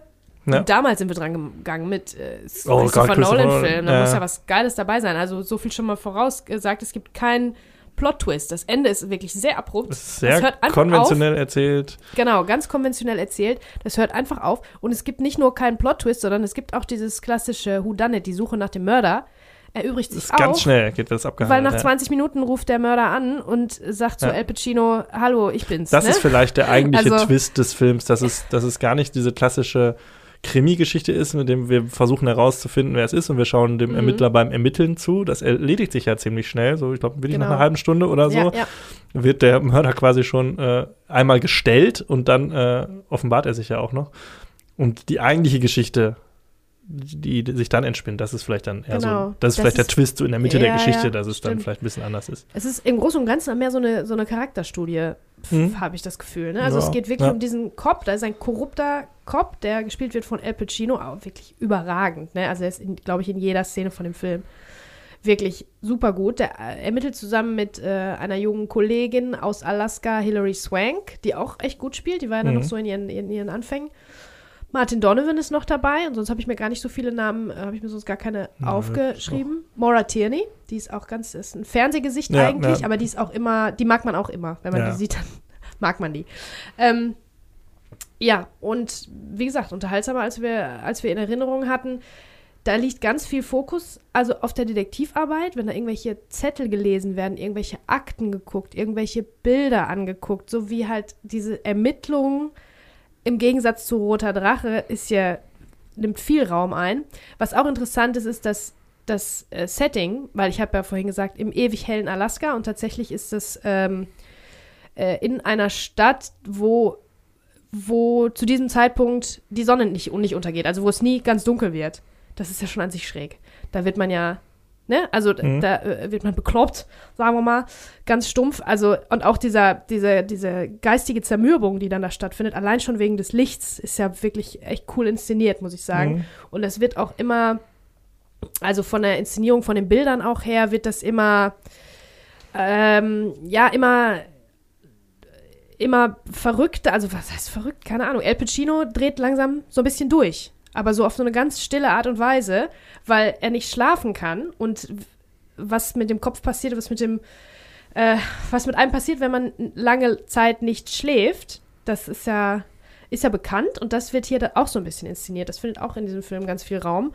Finde ich auch echt gut gemacht. Also das, das merkt man schon, diese, diese Erschöpfung, dieses, ja, total. Ne, wenn man total müde ist und man kann nicht schlafen und das über Tage, das macht einen fertig. Dann sieht man auch Dinge die nicht da sind oder kriegt Sachen nicht richtig mit und dann ist da immer auch so ein sowas wie so ein kleiner Tinnitus, wie so ein Fiepsen auf dem Ohr, was ähm, was was man da erzählt bekommt und zu hören bekommt. Also das finde ich auch schon echt ganz gut gemacht. Ähm, also sehr stimmungsvoll ist das Ganze. Es gibt wenig Action, sehr wenig. Ähm, Al Pacino und Robin Williams tragen das Ding so gut wie alleine. Die einzige Frage, die ich mir stelle, ist doch nicht, ob nicht Al Pacino vielleicht ein bisschen zu alt ist für diese Rolle. Weil da gibt es ein, zwei Action-Sachen, wo er dann irgendwie die Verfolgung irgendwo aufnimmt und irgendwo runterspringt und irgendwo hinterher rennt. Was so ein bisschen, wo ich dann ich denke, mich tatsächlich na, beim, beim Schauen habe ich mich das tatsächlich auch gefragt. Ja. Aber ich habe es ja. ich hab's so hingenommen. Alles ja, ja, gut. der macht das mit seinem, mit seinem Schauspiel, mit seinem Spiel, macht er das natürlich alles wieder weg und dann denkt man sich auch, ach, weißt du was, kommt. Also der ist so super für diese ein, zwei Sprünge, selbst wenn das ein bisschen unlogisch ist. Aber ich kann mir vorstellen, dass eigentlich ursprünglich beim Schreiben vielleicht jemand Jüngeres da ähm, gedacht ja. gewesen war, ne? Weil er ist zu diesem Zeitpunkt, oh, habe ich gar nicht so richtig nachgeguckt, aber der wirkt, wirkt alt. Der wirkt abgekämpft und abgehalftert und ja. alt, zwischen 50 und 60, eigentlich eher fast sogar über 60, wirkt er. Ist er aber, glaube ich, nicht zu dem Zeitpunkt. Ich weiß es auch nicht genau. Ich weiß nicht, wie alt er ist, aber der müsste doch schon ist jetzt, auf die 80. Ich, 80. Ja, den habe ich halt zuletzt in uh, Once Upon a Time in Hollywood Genau. Als Schwarz, Mr. Schwarz. äh, ansonsten, also der, da gibt es einen finalen Shootout, der ein bisschen zu hektisch geschnitten ist, finde ich. Dadurch wird es unübersichtlich. Das ja, ist aber, glaube ich, auch dem, dem äh, also Dormers geistigem Zustand nachempfunden. Also Dormer ist der Name von Al Pacino hm, in diesem ja. Film. Ähm, ja, wobei, stimmt so ein bisschen. Ja, ein bisschen, da wird es ein bisschen hektisch. Ja, ja, ja. Aber Christopher Nolan ist eh nicht so ein super Action-Regisseur, muss man sagen. Ja, also Action-Szenen? Action sind, finde ich, immer der Schwachpunkt bei ihm. Also da ist häufiger mal, dass die Übersicht so ein bisschen flöten geht. Mhm. Nicht durch schnelle Schnitte oder so, aber generell so was das Staging angeht und so, Ja. finde ich das manchmal ein bisschen schwierig bei ihm. Der hat andere Stärken. Ja. Also einige, ja. Ja, auf jeden Fall. Ähm, ja, was soll ich sagen? Wir haben es jetzt schon mal so ein bisschen äh, vorweggenommen. Es ist auch eigentlich nicht so richtig ein Spoiler, aber trotzdem, Robin Williams ist derjenige, der anruft und sagt, ähm, hallo Al Pacino, ähm, ich bin's, ich war's gewesen. Und dann dieses, kommt dieses Katz-und-Maus-Spiel. Und ja, der ist auch wirklich so gut. Also das hat Ja, das habe ich auch gedacht. Ich habe gedacht, das ist wirklich so ein Verlust, dass, wir, dass Wahnsinn, Robin ja. Williams äh, leider von uns gegangen ist. ja, Weil der hatte echt, also klar, das Comedy-Fach total drauf Mhm. und aber auch da. Ne? Das war so eine Zeit, ich glaube, One-Hour-Foto hatte. Ich weiß nicht, ob Genau, der das davor oder danach war. ja, aber es ist so der gleiche Da Zeitraum. hat er so ein bisschen grob. versucht, so ein bisschen mal in eine andere Richtung zu gehen und es hat voll, völlig ja. voll funktioniert. Also, Total. Der wir- hätte viel, viel mehr ernstere Rollen noch äh, spielen können. Ja, also das ist schon äh, schade, aber äh, schön, dass wir da noch diese Zeitdokumente haben, um ja, das ja, zu sehen. Ja. Und die sind sich wirklich auch ähm, äh, gleich auf. Ne? Also Mhm. die sind, es ist wirklich ein ebener Dialog, der dann da passiert. Es gibt auch eine Szene. Auf ganz unterschiedliche Art und Weise. Genau. Aber, ja. Aber schauspielerisch hat wirklich, muss sich der, keiner vor dem anderen verstecken, Nee. wenn man jetzt Al Pacino und Robin Williams äh, zusammensetzt. In dem Film war das wirklich sehr, sehr gut. Ja. Also das sind, ist auch, sind auch so die Höhepunkte des Films, eigentlich die Szenen, die die beiden zusammen total. teilen. Also wir haben ja schon gesagt, es gibt wenig so Action-Spitzen oder große Schauwerte, krasse Set-Pieces. Aber deshalb ist wirklich das Charakterstück und wenn dann diese beiden großen Schauspieler zusammen sind, das ist so, ja, einfach toll anzuschauen. Ja, die machen das wirklich super. Und deswegen, ähm, ja, und deswegen, ich kann den auf jeden Fall empfehlen. Nicht als äh, Christopher Nolan-Film oder ähm, Krimi unbedingt, ne, klassischen Krimi, sondern der ist, hat so ein eigenes, wie so, ein, hat so eine eigene Abteilung. Den kannst Mhm. du wahrscheinlich nirgendwo so richtig äh, ab, ablegen, aber wenn man jetzt Spaß daran hat, auch so an Inszenierung und Bildern und vor allen Dingen das Spiel zu beobachten von den beiden, dann ähm, ist der, also der ist auf jeden Fall sehenswert. Ja, ja, irgendwie diese Filme, der geht ja auch schon so genauso klassisch los. Wie, wir hatten ja auch hier die purpurnen Flüsse und so, das ist ja auch genau in Mhm. diese Richtung und äh, die Polizisten kommen in das abgelegene Dörfchen, da wurde eine Leiche gefunden und so. Genau. Ist vielleicht ein bisschen ausgelutscht, aber ich kann es immer wieder mir angucken. Also ich finde es immer Ja, wieder ja. irgendwie cool, wenn Filme auch so anfangen. Das stimmt. Aber das Besondere bei dem Film, wie du sagtest, ist der Twist am Anfang, ist, dass natürlich die Detectives kommen und fangen an zu ermitteln und an irgendeinem Punkt geht es nicht mehr in die klassische Richtung, Genau. die man kennt. Ne? Dann äh, passiert was und dann äh, nimmt es eine ganz, äh, eine ganz eigene Wendung, sodass der Detective und der Mörder äh, auf einmal telefonieren regelmäßig und so. Ja, also finde ich auch total gut und spannend gemacht. Mir gefällt auch das, äh, das Setting total. Also Alaska ist ja so, ist dann irgendwie super. Ich meine, die wurde, glaube ich, in Kanada gedreht, aber äh, das Setting ist total cool. Und sie machen auch ein bisschen was damit. Klar, mit dieser äh, niemals untergehenden Sonne irgendwie. Das ist immer in dem Hotelzimmer ganz nett inszeniert, alles, Ja, wie er da versucht zu schlafen. Wobei da für mich immer so ein bisschen der, es wird so ein bisschen auch drauf geschoben, dass es halt die ganze Zeit hell ist. Und das ist für mich so ein bisschen, ja gut, wenn man es wirklich will, kriegt man es schon dunkel in einem Zimmer. Ja, ja, Also, das, habe ich aber halt- auch gedacht, genau Ja, das das habe ich auch weil- gedacht. Das kann nicht, kann Der ist halt in so einem sein. Hotelzimmer und da ist halt irgendwie nur so ein, so ein Rollo irgendwie, was so auch so Ja. halb durchlässig ist und links und rechts sind noch An so große kommt alles raus, ja. oder, äh, Das so, so ein raus. Spalt, wo das Licht rauskommt. Und also ob man da jetzt einen Laken ins Fenster klemmt oder also man kriegt schon dunkel in Man einem wird Zimmer, wenn man es will. Ja, Es gibt am Ende eine Szene, wo er das verzweifelt versucht oder uns gezeigt werden soll, wie verzweifelt er versucht, es dunkel zu kriegen und es irgendwie nicht schafft, vermeintlich nicht schafft.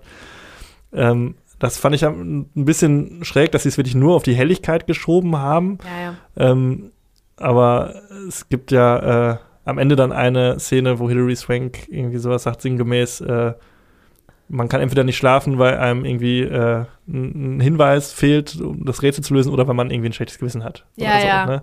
Das sind so die Mhm, einzigen genau. zwei Möglichkeiten. Also ich glaube, Dormer ist derjenige, der denkt, es ist das Licht, was ihn nicht schlafen lässt. Genau. Dabei wissen wir und weiß er irgendwann auch, dass es sein Gewissen ist, was ihn Genau. schlafen lässt. Und das Unabhängig ist, vom Licht.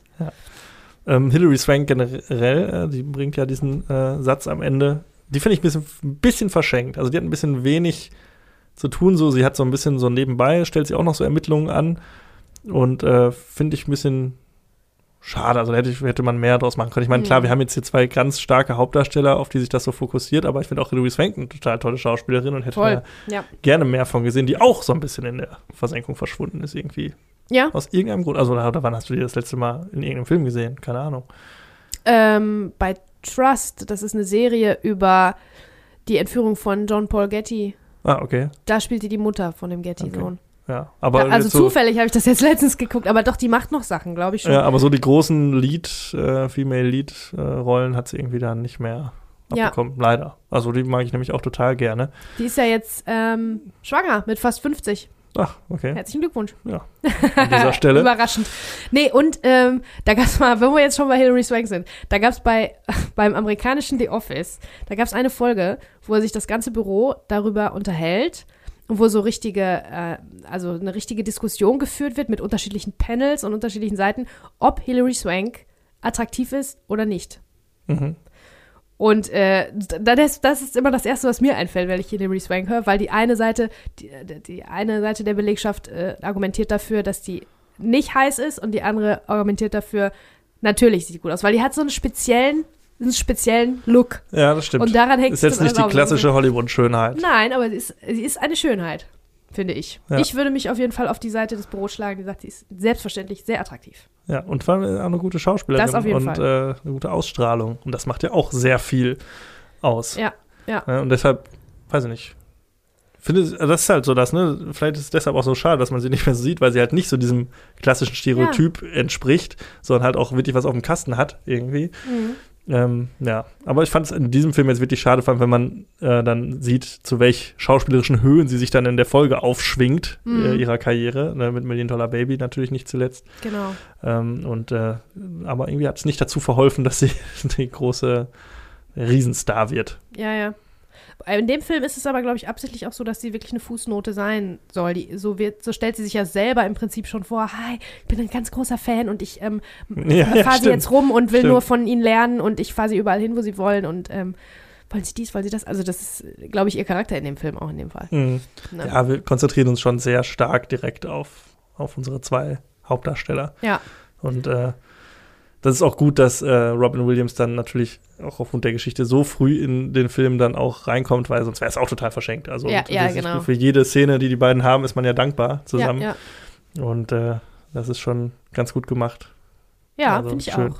Ich fand, ähm, die, es gab, gibt eine so eine kleine Action-Szene, die fand ich total geil mit diesen, ähm, da gibt es eine Verfolgungsszene zu Fuß und dann äh, rennen die beiden äh, wie Katz und Maus über so äh, Baumstämme, die so im Wasser treiben. Ja, da ja. ist, glaube ich, wie so Art Sägewerk oder sowas. Mhm. Das fand ich ein ziemlich cooles Setpiece irgendwie, weil das an diesen Alaska-Dingens natürlich total reinpasst. Ja, Und äh, wie das auch inszeniert ist und wie sich das dann auflöst, fand ich auch äh, super. Also das äh, Ja. auch sehr spannend, auch inszeniert, sehr gut gemacht. total. Aber das war auch wirklich einer der Momente, wo ich dachte, oh, ob die nicht ein bisschen zu alt sind.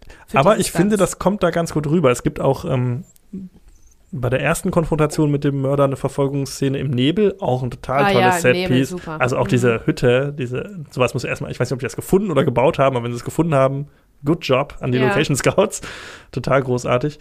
Und da wird auch ganz viel Wert drauf gelegt, ähm, so von den Kameraeinstellungen, wie sie sich da durchbewegen und wie, dass es da rutschig ist und dass es da gefährlich ist, über diese Steine zu laufen und so. Du hast immer wieder diese Close-ups von den, von seinen Blicken, wie er genau guckt, wo er hintreten kann und so. Und das fand ich schon sehr glaubwürdig, dass Mhm. das jetzt auch keine High-Speed-Verfolgung ist, sondern dass da sehr überlegte Schritte getan werden müssen Ja. und die, da jetzt nicht wie so Superhelden einfach so drüber fliegen ja, quasi. ja. ja, Katz Das und Maus, ich, wie du sagst. fand ne? ich schon schön, ja. Wie wenn eine Katze so. Ja, ja, Ja, sowieso, das so ein bisschen langsamer. Ja, das in dem Nebel, das ist auch schon auch eine coole Szene. Also, die haben wirklich aus dem Setting, was sie haben, das Maximum rausgeholt, auf Ja. jeden Fall. Ja, also schon gut. unbedingt äh, sehenswert, würde ich sagen.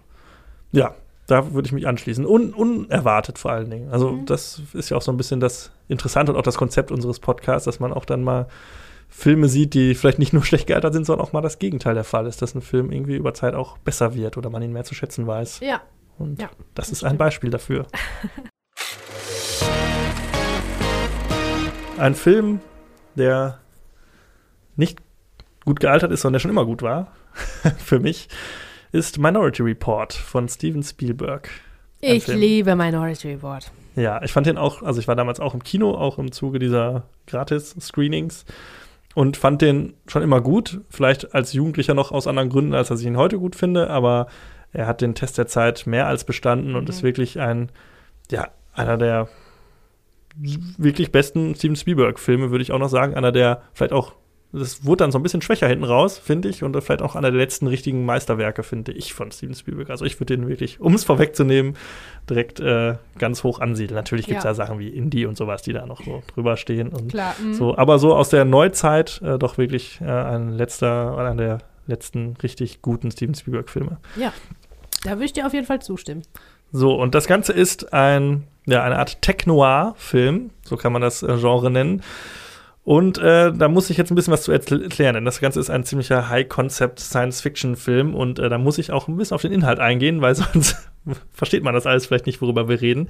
Deshalb ähm, ganz kurz zur Geschichte. Wir sind im Jahr 2054, glaube ich. Und äh, im Jahr 2054 gibt es in, im Großraum Washington, D.C. keine Morde mehr.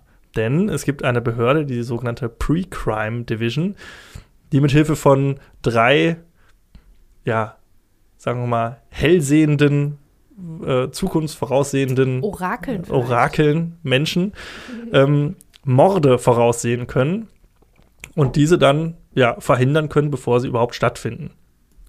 Und ähm, einer der äh, Menschen, die dort arbeiten, ist äh, Tom Cruise. Tom Cruise spielt in diesem Film mit, den hatten wir in Vanilla Sky und natürlich schon in ganz anderen Filmen.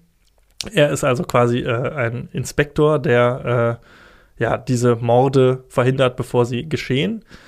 Und äh, es begibt sich allerdings so, dass irgendwann diese Maschinen oder diese äh, Orakel seinen eigenen Namen als den Namen eines Mörders ausspucken und auch den Namen seines Opfers, das er bis zu diesem Zeitpunkt nicht kennt. Und so beginnt ein Katz-und-Maus-Spiel, äh, wo er seinen eigenen Namen reinwäscht reinzuwaschen versucht, versucht herauszufinden, warum will ich überhaupt jemanden umbringen, den ich überhaupt nicht kenne, was ist hier überhaupt alles los, was steckt dahinter. Und äh, ja, wir begeben uns dann mit ihm auf diese Hetzjagd durch das zukünftige Washington DC. Das Ganze ist äh, also ein Science-Fiction-Zukunftsfilm, der allerdings in unserer jetzigen Welt verankert ist. Also es sind jetzt nicht irgendwelche komplett abgefahrenen äh, Raumschiffe und so, sondern es ist alles sehr geerdet. Man hat ähm, für das Design dieser Zukunftswelt auch Leute rangeholt, die halt so ein bisschen weitergedacht haben. Einfach die Zukunft, wie kann sich, können sich bestimmte Sachen, die wir eh schon benutzen, weiterentwickeln, was wie Autos und sowas zum Beispiel. Da hat man sehr viel Wert drauf gelegt. Und äh, ja, das Ganze ist dann natürlich einerseits ein Actionfilm, andererseits wirft das natürlich ganz, ganz viele existenzielle ethische Fragen auf. Mhm. Ist es okay, Menschen für etwas einzusperren, was sie noch gar nicht gemacht haben? Gibt es überhaupt. Also, haben Menschen den freien Willen, bis genau, zur letzten Sekunde sich umzuentscheiden oder nicht? Gibt genau, es sowas wie ein vorbestimmtes Da geht es um das Thema Schicksal? Determinismus, gibt ja. es Zufälle, ähm, mhm. es geht um selbsterfüllende Prophezeiungen. Ja es geht um ganz, ganz, ganz viel. Also aus dem Film kann man wirklich einiges herausziehen, über das man jeweils einen eigenen Podcast machen könnte. Ja, also wenn wir ja. jetzt anfangen, über Determinismus zu sprechen, bin ich A, nicht gut genug vorbereitet. ich auch nicht. Und äh, B, würde das den Rahmen natürlich komplett sprengen. Ja.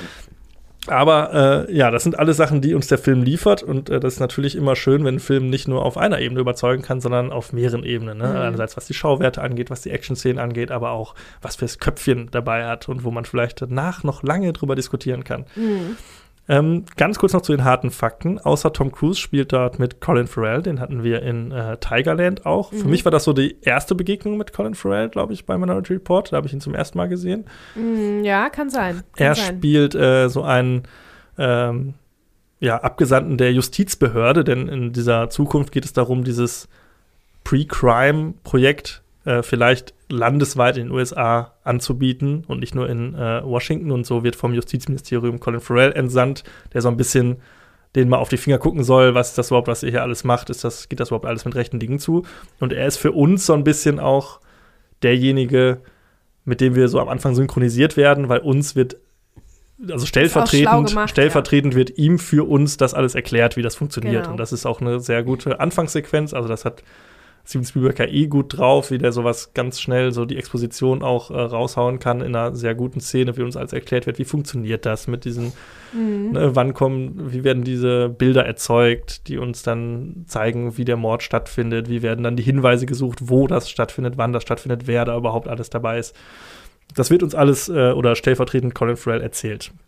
Dann haben wir Max von Südow dabei, einen schwedischen äh, Darsteller, äh, leider mittlerweile auch schon verstorben, Bekannt aus der Exorzist. aus der. Exorzist, aus Dune Mhm. von äh, David Lynch natürlich. Hat auch in Star Wars Episode 7 mitgespielt, Mhm. eine kleine Rolle. Ähm, dann haben wir Neil McDonough.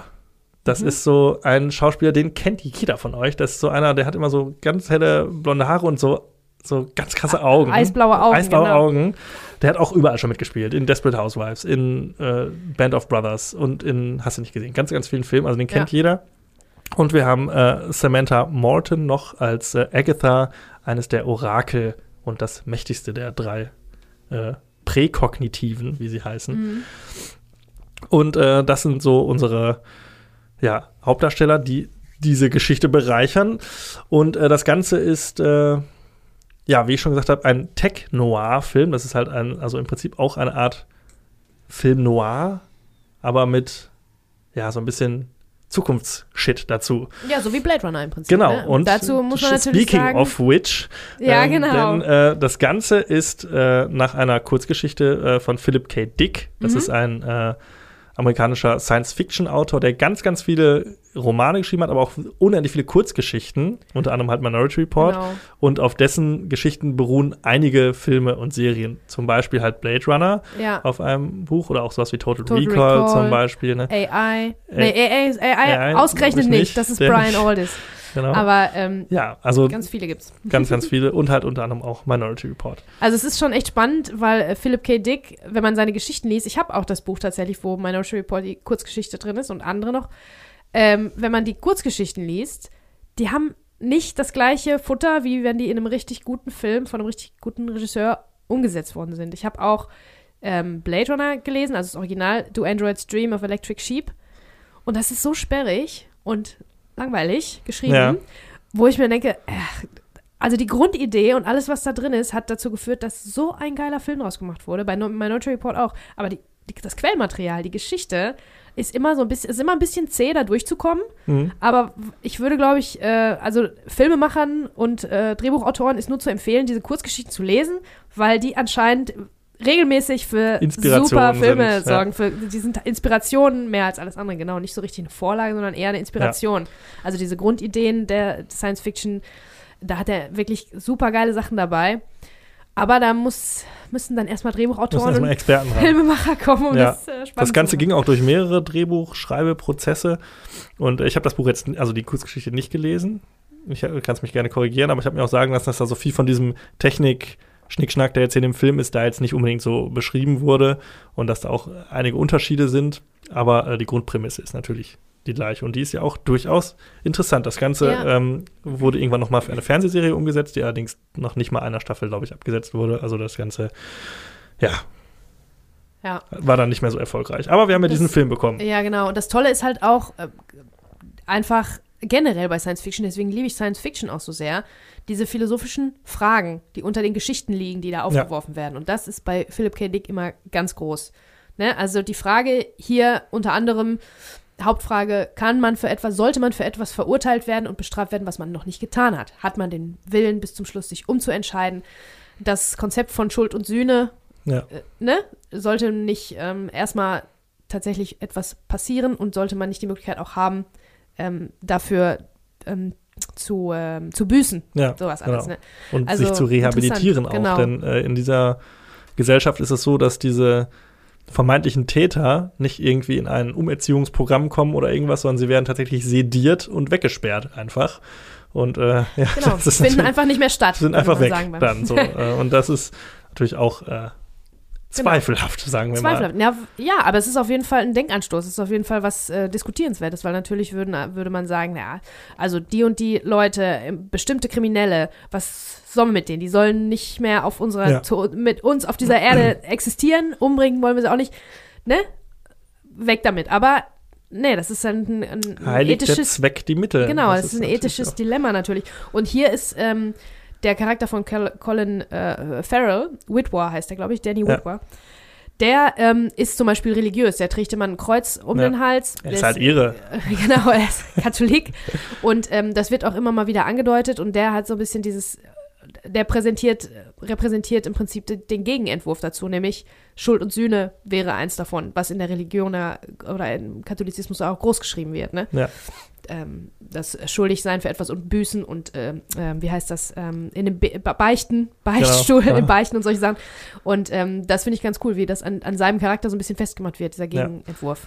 Sowieso, äh, der Charakter, den finde ich, er ist mit eigentlich der spannendste Charakter, denn er wird uns ziemlich am Anfang natürlich erstmal als vermeintlicher Gegenspieler ähm, präsentiert, denn er ist halt der Zweifler und derjenige, der so ein bisschen den Fehler in dem System sucht, was uns erstmal als das Gute verkauft wird, weil wir auch unsere Hauptperson Tom Cruise natürlich Teil dieses Systems ist. Das der Ganze ist ja auch ein Instant-Sympathieträger, also Tom Cruise, da bist du natürlich Klar, direkt Tom Cruise dabei. weiß ja eh, dass der, äh, Der der der, der geile. Typ ist. Ja, ähm, aber diese Figur von äh, Colin Farrell, die äh, kriegt dann so einen, die switcht dann zwischendurch und wir merken, dass eigentlich der, das System unser Gegenspieler ist von, Mhm. äh, und auch von Tom Cruise und das ähm, ist ganz spannend gemacht und der Twist funktioniert auch eigentlich ganz gut, finde ich. Ähm, wobei man schon an der Wahl der Schauspieler merken kann, wer unser Bösewicht ist. ja, ja. so ein bisschen.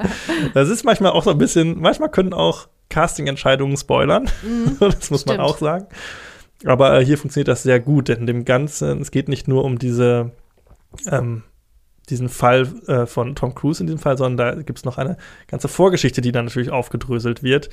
Und wir finden dann raus, was es wirklich damit auf sich hat, warum er vielleicht diesen Mord begehen soll, begeht Genau. und was es damit auf sich hat. Und das ist, finde ich, sehr clever gemacht. Ja. Und vor allen Dingen auch durch ähm, die Erzählweise von Steven Spielberg, der wirklich es meisterlich beherrscht, Sachen vorher zu etablieren, die dann nachher nochmal wichtig werden. Ja, also ja. auch in diesem Film ist es wieder so, wie es eigentlich in jedem Film sein sollte, dass alles, was gesagt wird, irgendwann nochmal wichtig ist. Gerade so im Genau. ersten Drittel, wenn uns alles erklärt wird und so, da gibt es viele so Sachen, die so nebensächlich beiläufig wirken, die Ja. aber dann später halt Teil der Lösung sind oder halt nochmal wichtig werden. Ja, ne? Da das finde ich, finde ich auch klasse von Steven Spielberg, dass er uns da nicht, dass er uns da nicht alleine lässt, dass er uns nicht auflaufen lässt als Publikum, weil es geht ums, um die Unterhaltung und wenn man nicht versteht, was passiert, dann ist man nicht gut unterhalten. Im Zweifel ist man dann eher äh, überfordert und angenervt, wie das ja auch bei vielen irgendwelchen äh, Kunstfilmen so ist und dann, ja, wie hast du nicht verstanden?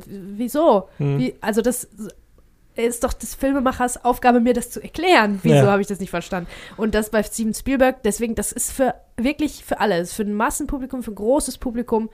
Es ist Mainstream, aber clever. Und das ist, weil er das macht, weil er das Genau. für uns inszeniert. Und keiner wird äh, liegen gelassen. Man versteht das, aber ist so richtig, man muss zuhören und aufpassen und mitkommen, Genau. mitdenken. Aber dann versteht man alles 1a, braucht man jetzt nicht, äh, das ist nicht schwierig, es ist unterhaltsam. Ja, und das ist wirklich meisterlich. Also deshalb finde ich es auch nach wie vor einer der besten Filme von, also der hat viele gute Filme, tolle Filme Ja, gemacht, ja. aber da sieht man wirklich noch mal genau diese Steven Spielberg Masterclass, was Genau. ihn halt wirklich so auszeichnet, dass er halt auch Voll. diese Exposition so super rausholt und Planting und Payoff so super beherrscht wie Ja. kaum ein anderer. Das finde ich auch. Und das ist wirklich ganz Gerade toll. hier- Deshalb, äh, gerade in so einer komplizierten, vermeintlich komplizierten Geschichte und an, an einem Setting, was ja auch wirklich viel von uns verlangt, zu glauben, Mhm. dann das alles noch schlüssig zu machen. Es gibt das eine oder andere Plothole, vielleicht auch das eine oder andere mehr, aber das ist in dem Fall geht das eher unter und äh, die Geschichte packt uns so sehr, dass wir das verzeihen Ja. können.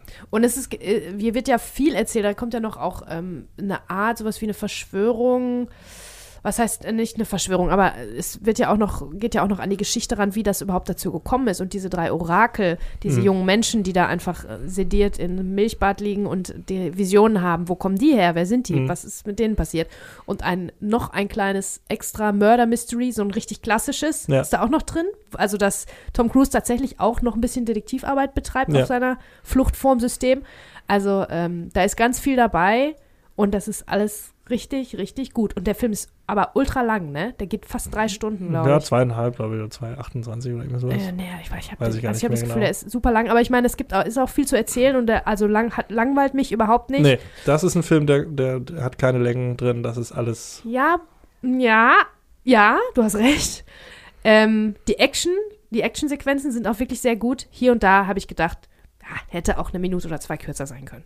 oder? Hm, Wobei ich finde, die sind gar nicht so lang. Also es gibt ja auch, klar, es gibt viele Action-Szenen, wobei, ja, so viele gibt es eigentlich im Endeffekt gar nicht. Es Nee, nee, es sind nicht so viele und dann jeweils denke ich, weil ich halt die Geschichte so spannend finde und so interessant, denke ich, komm, mach fertig, damit wir weiter, damit wir weiter an der eigentlichen Geschichte Mhm. arbeiten können. Das, äh, das hatte ich so äh, im Gefühl. Aber grundsätzlich ist auch die Action echt super gemacht. total toll Viele neue, also. innovative Sachen dabei und so, ne? Genau, und wir haben auch, ja, auch interessante Settings, wieder Set-Pieces, was natürlich auch an diesem äh, Design liegt, was man dem, dem Ganzen zugrunde liegt und was man sich dafür Gedanken macht. Da ist das Stichwort Design Fiction. Das ist äh, quasi eine Design-Richtung, wo man sich Gedanken macht über Sachen, die mal sein könnten und äh, sie versucht zu, äh, ja, zu erfinden. Man erfindet quasi Sachen, die jetzt nicht dafür da sind, irgendwie aktuelle Probleme zu lösen, sondern man erfindet Sachen, um Probleme zu finden, die in der Zukunft mal existieren könnten. Ist ein bisschen schwierig zu Okay. erklären, aber Design ist im Prinzip sowas wie 1984.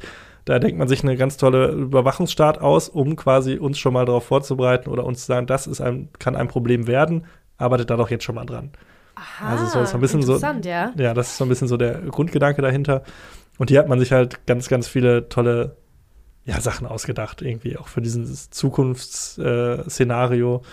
Und äh, man hat da, was aber äh, ich schön finde, dass diese Sachen nicht einen so anschreien irgendwie, sondern sie sehr organisch irgendwie wirkten. Es, wirkt, Ja, es es- wird auch nicht so groß das Auge drauf liegt, so guck mal, was wir für eine tolle neue Technologie haben, Ja. sondern es ist, wird sehr beiläufig äh, alles etabliert und auch so, dass die Charaktere, die damit interagieren, das total natürlich machen und das für die jetzt auch nichts Besonderes ist. Dadurch Ja, wirkt das total glaubhaft für uns.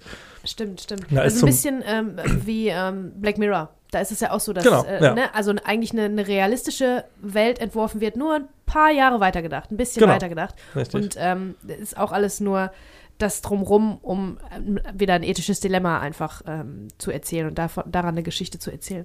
ja. Und Design Fiction, wie du mir gerade erklärt hast, ist, glaube ich, auch das, was genau da so rein äh, fällt Absolut, das ist genau äh, Black Mirror, genau. Ähm, ein großes Ding dieser ganzen äh, Zukunft, die uns da gezeigt wird, ich weiß nicht, ob du das damals mitbekommen hast, war diese Gestensteuerung am Anfang. Ja, Also es gibt, ja, ja. Äh, Tom Cruise hat äh, quasi in seinem ja, Büro, sag ich mal, oder in dieser Zentrale gibt es so eine Art Hologramm oder so einen Bildschirm, den man mit Gesten steuern kann, mit so Handschuhen, die er anhat. Das war eine sehr, ist eine sehr ikonische Szene mittlerweile, Voll. wurde auch oft kopiert, ist jetzt auch bei so Iron Man und solchen Sachen, wurde das dann nochmal weitergedacht. Und das war damals so ein Ding, das war auch in anderen Medien dann zu lesen, ah, das kann es vielleicht irgendwann mal geben und so. Und das wurde ja auch dann so mit so Sachen wie Xbox Kinect und der Wii und so, wurde ja diese Gestensteuerung dann auch irgendwie so ein bisschen Ja, ja. aktueller. Aber das war damals so ein Teil, wo alle dachten, oh, das, Das ist ja krass, Shit. das Ja, war ja, super. Und Tom Cruise spielt das natürlich auch super gut. Also generell Tom Cruise, muss man sagen, in dem Film, also finde ich einer seiner schauspielerisch stärksten Filme. Also auch. ist ja jetzt nicht immer dafür bekannt, super krass äh, Charakterrollen zu spielen, sondern ist ja sehr abonniert auf äh, ein Ding, aber hier zeigt er schon mal, was er kann, auf jeden Voll. Fall. Vor allen Dingen, also diese Rolle jetzt, wo wir drüber sprechen, ist ja diese Rolle so perfekt auch für ihn geschrieben, weil es eben Ja. auch, der ist eigentlich der Golden Boy und äh, wholesome und alles äh, toll. Der Detective, das ist ja überhaupt eine super Ja. Rolle für ihn. Und er ist natürlich auch, Die Action, ne, dass er, also dieses, dieses ähm, körperliche ist da voll mit drin, allein schon bei, bei, dieser, äh, bei dieser Szene, von der du gerade gesprochen hast, Ja. mit dieser Gestensteuerung, wo der dann diese Wand bespielt, dann äh, seine Physis spielt halt auch wirklich eine große Rolle. Aber dass er halt ein gebrochener Held ist, wie es ja beim Film Noir ja, oft so ist, dass er von Anfang an Probleme hat, in seinem Fall Sucht, Drogensucht und so Ja. weiter. Und wie er das dann auch noch spielen kann, auch seine, seine eigene dunkle Seite und das, sein Trauma, das ist wirklich perfekt geschrieben für ihn, die Rolle tatsächlich. Hätte Ich mir Absolut. kaum einen anderen äh, da drin so gut vorstellen können. Gerade weil der halt auch so ein, so ein Goldjunge ist, ne? Und Ja, das soll er ja auch. Der ist ja auch das Aushängeschild eben für diese, genau, äh, er für ist diese auch, Behörde. Er ist auch der Beste natürlich in dem, was er Genau. macht. Er hat die schnellste Auffassungsgabe und äh, Kombinationsfähigkeit und er hat auch noch die Physis. Er ist auch noch, Ja. ne? Aber wie du schon sagst, es ist dann auch wieder ein, also dem Film Noir entlehnt auch wieder, ne? Also deshalb dieses Tech Noir, also es ist Mhm. quasi wie Film Noir nur in der Zukunft so ein bisschen Ja. gemacht. Und äh, ja, Tom Cruise wirklich absolut super. Und er darf natürlich ganz viel rennen in dem Film Ja, auch. genau, und das ist ja. natürlich sein Trademark. Ja. Und niemand sieht beim Rennen so cool aus wie Tom Cruise. Das, ist das so? wieder. Das Rennen Und daher kam, kommt ja auch der, ja, das macht, ist ja, ist ja mittlerweile schon so ein Meme, dass er in jedem Film rennt. Ja. Immer oder in fast jedem Film. Und das ist ganz lustig, weil die Tagline von diesem Film, äh, von Minority Report, ist ja auch Everybody Runs. ja. Also das Stimmt. war da auch ganz gut.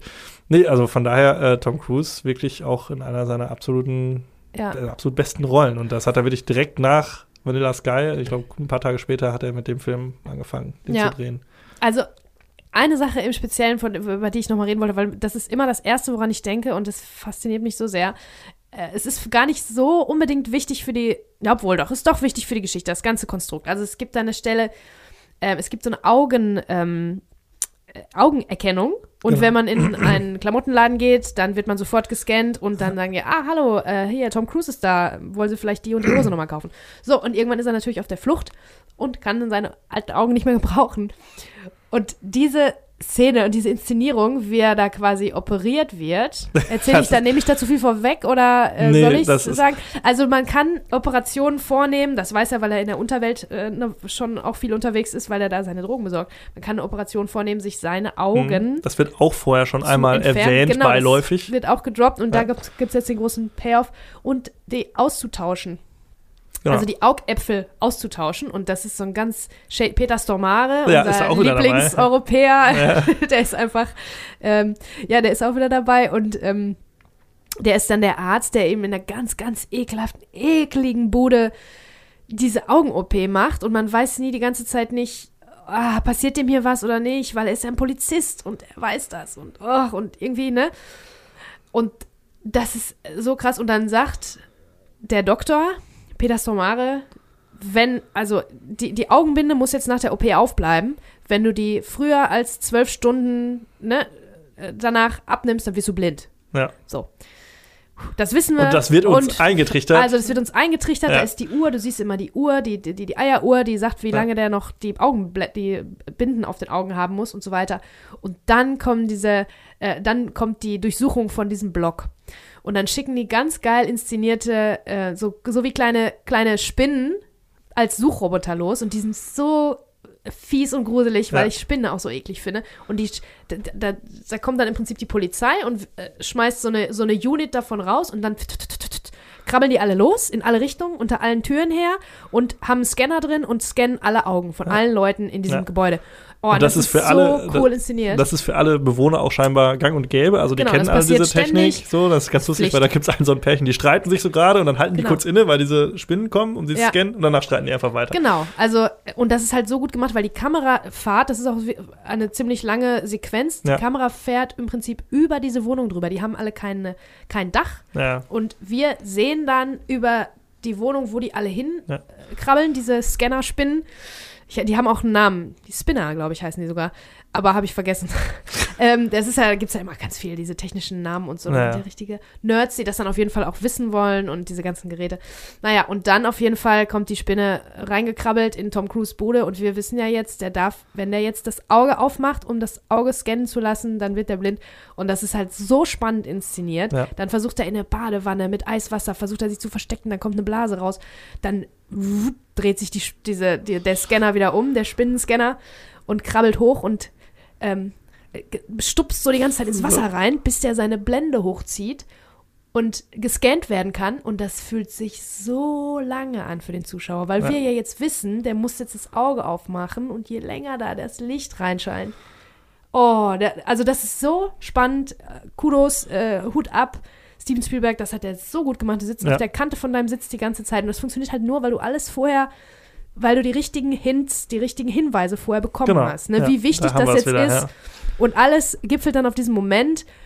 Und das ist dann das Allerspannendste, wie der seine Augenbinde hochnimmt und wieder so ein, so ein Licht drüber läuft. Und das ist so, oh, das Spannendste, was ich je gesehen habe, so ungefähr. Und Weil der das gut inszeniert hat. er ist nicht blind danach. Ah, er hat es geschafft, ja. Das ist ein bisschen Ansch- schade, ein weil bisschen ich glaube, ja, ja, weil er hat, glaube ich, irgendwie, ich glaube, es sind gerade mal sechs Stunden vergangen oder Ja, so. Also ja. es ist wirklich noch nicht mal knapp. Es ist halt wirklich so, eigentlich würde man denken, absolute Katastrophe. Ja.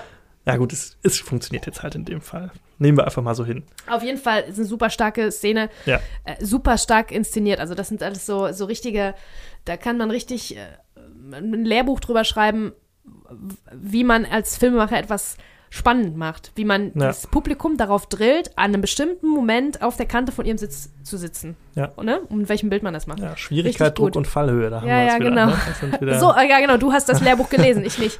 Ich habe es nicht studiert, aber ich kann mir vorstellen, dass es da Lehrbücher drüber gibt. Was? Druck, Fallhöhe, die Fallhöhe, genau. Schwierigkeit, ja. Ja, ja. Genau. Und das ist alles, ja, und uns, also wirklich super gemacht. Ganz, ganz tolle Szene. Aber auch diese, diese OP-Szene davor, das ist ja auch, das, das wirkt wie aus einem anderen Film irgendwie, weil das ist auf einmal alles schmutzig und vorher haben wir alles so Hochglanz und so, und da ist auf einmal alles schmutzig und äh, diese OP, wie das alles vonstatten geht, das wirkt so ein bisschen wie aus einem anderen Film. Aber Mhm. auch total toll gemacht. Ähm, generell, äh, wo wir gerade über diese Kamerafahrt gesprochen haben, über diese Wohnung hinweg, die Kamera auch ganz, ganz, ganz fantastisch. Also was da so das Staging angeht, wie gewisse Sachen im Vordergrund platziert werden und im Hintergrund, wirklich sehr kreative Sachen auch. Ein paar Longshots haben wir auch dabei, also so wirklich Einstellungen, die so über eine Minute lang gehen, wo dann aber nicht einfach nur eine Totale gezeigt wird, sondern wo die Schauspieler wirklich ihre Positionen wechseln. Mal ist der eine dann im Vordergrund und so hast du dann irgendwie eine Overshoulder von dem auf einmal. Also, dass du auch quasi unterschiedliche Einstellungen, aber in einer langen Kamera-Einstellung hast. Ganz, ganz toll gemacht. Also auch da, was so Kameraarbeit angeht, wirklich wie aus dem Lehrbuch. Ganz, Mhm. ganz großartig gemacht. Aber nicht so zum Selbstzweck, so guck mal, wie lange wir hier eine Einstellung halten können. Guck mal, jetzt schon seit zehn Minuten kein Schnitt, so nach dem Motto, sondern immer auch äh, der Geschichte dienlich oder der Situation dienlich. Ganz, ganz toll gemacht. Das stimmt. Also, jetzt haben wir es natürlich gefeiert, gefeiert und noch mehr gefeiert. Wenn ich jetzt was Negatives sagen müsste, Habe ich auch zwei, drei Sachen. dann würde ich sagen müssen, dass ich die Musik schon wieder ein bisschen viel fand. Aber das ist vielleicht auch eigentlich Ja. einfach, das ist- habe ich jetzt bei einigen Filmen dieses Jahr sagen müssen. Also vielleicht ist das die Zeit einfach. Also es ist wirklich sehr, sehr orchestral immer.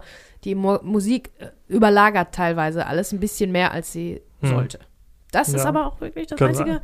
Äh, hier, Colin Farrell ist auch drüber am Anfang, aber das hat ja auch alles ein bisschen. Kaut auch die ganze Zeit Grund, ne? Kaugummi. Ja, ja, genau. Das hat, glaube ich, aber auch äh, seinen Grund. Also es ist schon absichtlich so, damit wir umso überraschter sind, dass der Ja, damit unsere Sympathien ganz klar verteilt sind. Genau, ich genau. Auch, ja. Und dann, äh, da nimmt es ja auch, wie du schon gesagt hast, ist auch eine interessante Wandlung, die der da äh, durchmacht. Also will ich ihm das Die so ein verzeihen. bisschen halb glaubwürdig ist, also ist auch ein bisschen schnell, wie das dann alles vonstatten geht, aber kann man alles äh, so glauben. Also er ist schon dann sehr clever hinten raus. Mhm. So. Ähm, ich würde noch sagen, dass tatsächlich teilweise die, die äh, digitalen Effekte nicht mehr ganz so auf der Höhe sind heutzutage.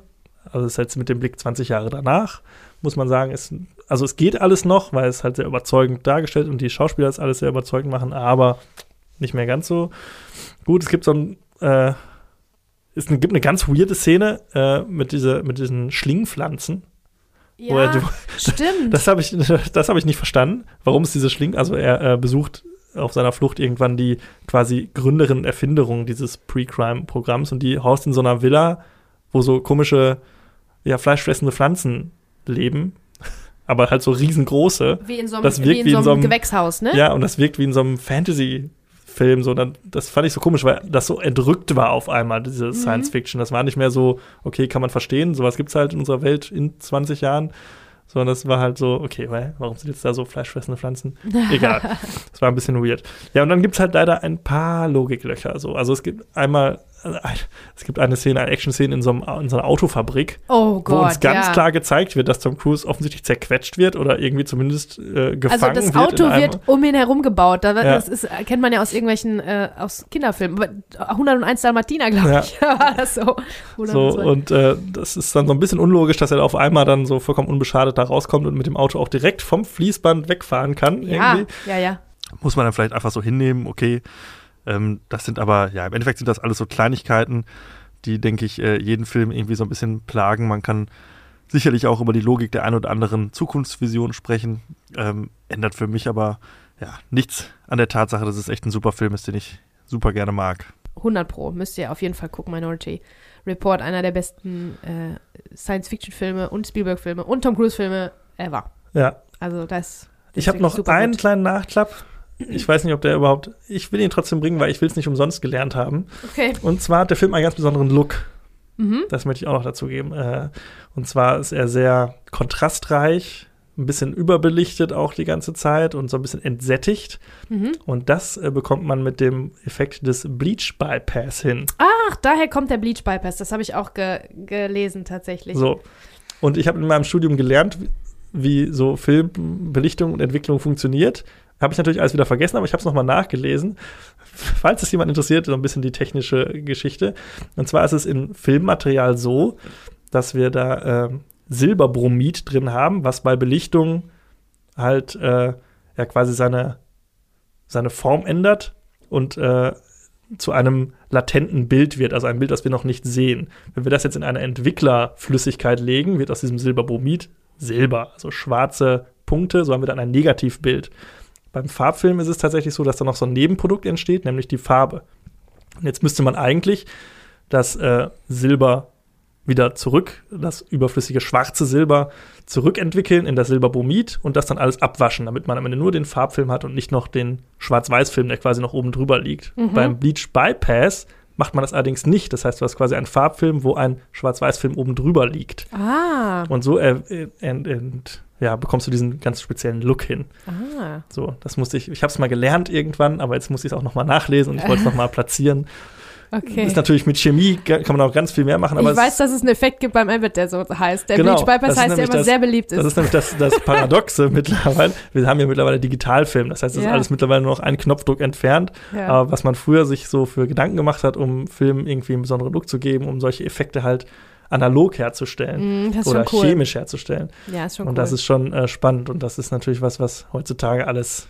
Da lacht jeder drüber. Kannst du alle, jeden Effekt mit irgendwelchen Reglern einstellen, aber Ja, früher war das ja ein genau. Riesenaufwand, so einen Film überhaupt zu entwickeln. ja, weil das halt fast schon organisches Material auch ist, Film. Ne? Ja. Filmmaterial Ja, und wie man da vielleicht experimentiert hat mit solchen Mhm. Sachen und dann irgendwann drauf kam, ach witzig, jetzt haben wir ja hier einen ganz speziellen Look irgendwie Ja, ja. und so. Also wenn ihr es verstanden habt, so ein bisschen in die Richtung. Ich wollte nur ein bisschen Werbung noch für, für Original-Filmmaterial und Filmaufnahmen auf.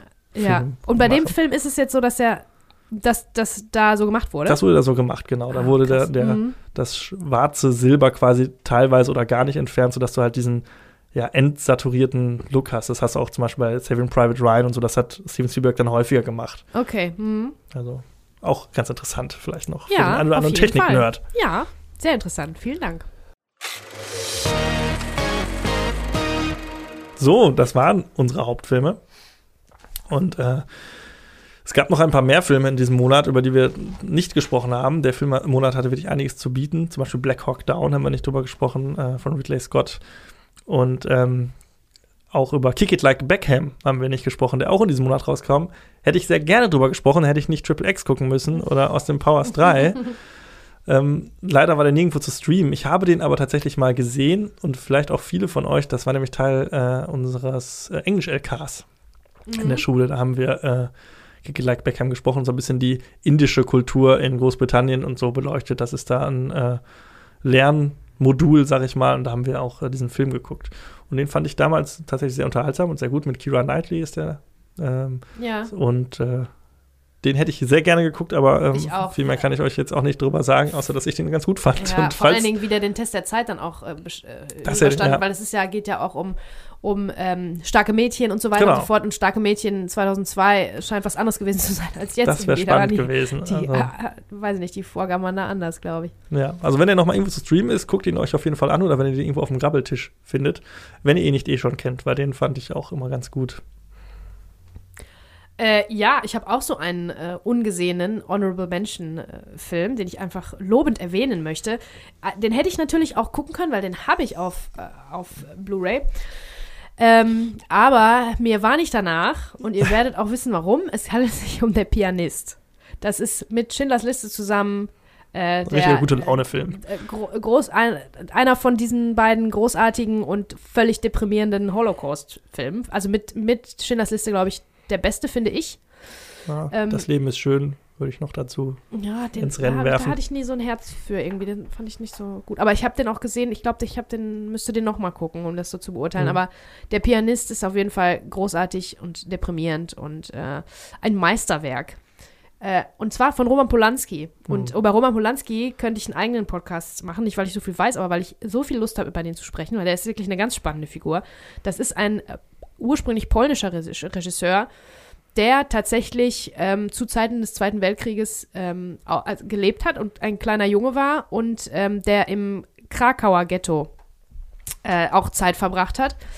Ähm, und dieser Film, der Pianist, handelt vom Warschauer Ghetto, wenn ich das richtig verstanden habe. Ähm, wo damals die Juden dann quasi zusammengetrieben wurden und ähm, leben sollten. Diese, das, der Film ähm, basiert auf einem Buch von Wladislaw Spielmann. Das ist wiederum eine Autobiografie. Also ähm, dieser Pianist, von dem hier die Rede ist, die Hauptfigur, gespielt von Adrian Brody.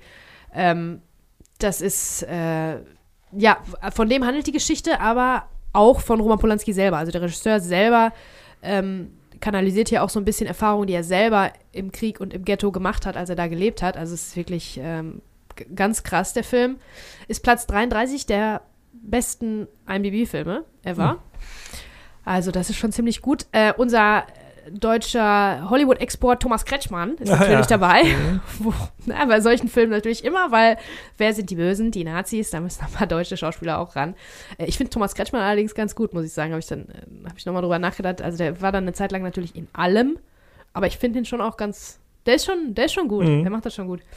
Ähm, naja, also Polanski hat selber gesagt, sollten jemals Filmrollen von meinen Filmen auf mein Grab gelegt werden, hätte ich gerne die von der Pianist. Also er selber findet, das ist Sein. sein bester Film. Mhm. Das ist natürlich auch der, der niederschmetterndste, der traurigste, der schlimmste eigentlich davon. Und ähm, hat einen Oscar bekommen für den besten Hauptdarsteller, für, also für Adrian Brody, für beste Regie und bestes Drehbuch. Ähm, ja, und Roman Polanski macht einfach mega gute Filme. Die sind eigentlich immer, bestimmt gibt es da ein, zwei, drei Ausreißer, aber meistens sind die so richtig gut. Einfach wie Christopher Nolan-Filme meistens immer richtig gut waren, ne? Na, aber Roman Polanski hat auch äh, wirklich ein Händchen dafür, gut zu inszenieren. Was ich zum Beispiel, äh, was ich da als Beispiel immer anführe, ist äh, Ghostwriter, ist von ihm. Er hat auch Chinatown gemacht und Rosemary's Baby und ganz viele Sachen. Und Ghostwriter zum Beispiel, während die, während die Anfangstitles laufen, siehst du vier verschiedene Einstellungen und die Geschichte ist erzählt. Und du weißt, was Sache ist. Die fünfte Einstellung ist, unser Hauptdarsteller sitzt im Café und unterhält sich mit Mhm. über diese Geschichte. Also du siehst, ähm, du siehst ein, ein Auto auf eine Fähre fahren, du siehst die Fähre halten auf der anderen Seite, du siehst alle Autos runterfahren von der Fähre und nur eins bleibt stehen. Und dann siehst du noch angespült ans Meer Ja. einen Körper. Geil. Ja, Da, ich weiß klar, alles, was passiert. Wir wissen, was passiert ist. Wir wissen, was los ist. Und das macht er halt, das macht er halt meistens so. Also ich finde, der ist als Regisseur auch wirklich absolut top. Das ist immer, es reißt einen immer sehr mit. Oder fesselt mich immer auch sehr, was er gemacht hat. Die Neun Pforten zum Beispiel, ist, glaube ich, würde ich als meinen Lieblings-Roman Polanski-Film bezeichnen. Der hat einmal so ein bisschen Okkultes auch dabei, was ich auch immer spannend finde. Fast immer hat er einen ganz tollen, eine ganz tolle Hauptfigur, eine gebrochene Figur, gespielt von einem tollen Schauspieler, der jetzt gerade hip ist, Ewan McGregor oder Johnny Depp, wer jetzt gerade, Mhm. ne, ein richtig guter ist. Und dann folgt man dem einfach die ganze Zeit, bei dem, was er so erlebt. Also ich finde den klasse und ähm, der Pianist äh, ist auch klasse, aber anders Ja. toll. Also Muss man, muss man schon bereit da muss man für schon sein. in der Stimmung für sein und das war ich einfach nicht. Das habe ich nicht, halte ich nicht mehr aus, solche schlimmen Filme. Wir können nicht Aber alles gucken. absolut unbedingt sehenswert. Und ich meine, das ist der Film, der ähm, beste Regie dieses Jahr gewonnen hat. Ne? Also der den Oscar gewonnen hat von allen Filmen, die wir so gucken und geguckt haben. Werdet ihr, ist der Pianist 2002 einfach äh, qualitativ das Beste gewesen oder mit das Beste. Bester Hauptdarsteller, beste Regie, bestes Drehbuch. Ja. Bester Film habe ich nicht nachgeguckt. Das würde mich mal interessieren, weil eigentlich müssten wir ihn ja gesehen haben. Wir haben ja alles von 2002 monatsweise jetzt Ja, abgearbeitet. Ne? Nachklapp Das werden wir in der letzten Folge sicherlich noch sagen. Ja, In der letzten Folge schreiben wir uns Jahres. auf. Genau. Da wollte ich euch nur von erzählen. Ja, das war gut, dass der noch Erwähnung findet. Vor allem, wenn der so hoch dekoriert ist, der Film. Ach, ich glaube, ich muss aber über die, die Person Roman Polanski ganz schnell auch noch was sagen. Ja, Der bitte. ist nämlich ähm, sehr kontroverse Figur, weil der nicht einreisen darf in den USA. Äh, da steht nämlich immer noch ein Haftbefehl gegen ihn aus. Er hat 1978 Geschlechtsverkehr mit einer 13-Jährigen gehabt. So. Was man auch als Vergewaltigung sehen könnte, aber da haben die irgendwie einen Deal gemacht, dass das nicht der, äh, dass das nicht die Anklage ist, sondern Geschlechtsverkehr mit einer Minderjährigen. Und dieser Haftbefehl äh, steht aus seit 1978. Dreht er keine Filme in USA und hat den Fuß nicht auf amerikanischen Boden gesetzt. Äh, sondern er ist ein, ein Europäer. Er hat in, in Paris gelebt und ähm, äh, auf deutschen Inseln, auf Sylt und so weiter, hat er Ghostwriter gedreht und in der Schweiz, meine ich, hat er auch gelebt. Also, ähm, der ist wirklich ein europäischer Filmemacher. In jeder Hinsicht, weil er auch in die USA jetzt gar nicht mehr darf. Ja. ähm, und er holt sich auch gerne mal die, die großen amerikanischen Namen und Stars dann nach Europa, um hier zu drehen. Ähm, und ja, und, seinen Namen habt ihr vielleicht gehört auch im Zusammenhang mit den Manson-Morden, weil seine damalige Ehefrau Sharon Tate, die schwanger war mit seinem äh, Baby ist 1969 von, äh, im Auftrag der Manson-Familie, nein, im Auftrag von Charles Manson, von der Manson-Familie, ermordet worden. Das ist ihm auch passiert. Und ja, also dem ist viel Schlimmes passiert, bis zu dem Zeitpunkt, wo er dann wiederum selber der Täter war. Mhm. Tja, das ist, äh, das ist, was ich meine mit Ein kontrovers. bewegtes Leben auf jeden bewegt, Fall. ja, sehr bewegt. Unkontrovers. So, das war's schon wieder gewesen. Ich glaube, heute sparen wir uns mal unsere Film-Challenge. Wir haben ja vom letzten Mal noch drei äh, Stück, die wir äh, abfeuern können. Aber es gibt Redebedarf von meiner Seite. Wir haben gefragt, vor zwei Monaten, glaube ich, nennt uns einen Film, den ihr nicht mögt, den alle anderen mögen. Und ich muss sagen, also wir haben ja eine Community mit so einem fatalen Filmgeschmack. Scheinbar. Franz. Also ich äh, bin immer auf eurer Seite und ich bin der Meinung, ihr könnt äh, immer eure Meinung äh, sagen ist ja und werdet dafür dabei. nicht, werdet dafür nicht äh, geschunden. Aber der Franz war äußerst aufgebracht. Jetzt gehen wir das nochmal durch. Also pass auf, ich habe mir hier aufgeschrieben, Also Äh. alle, die Herr der Ringe geschrieben haben, schon mal mein Leider, Gott, ja, das ist aber leider. Absolutismus, ne? Also mit diesem Inception hat jemand genannt. Only Sith Deals in ja, Absolutes. Ja, Inception.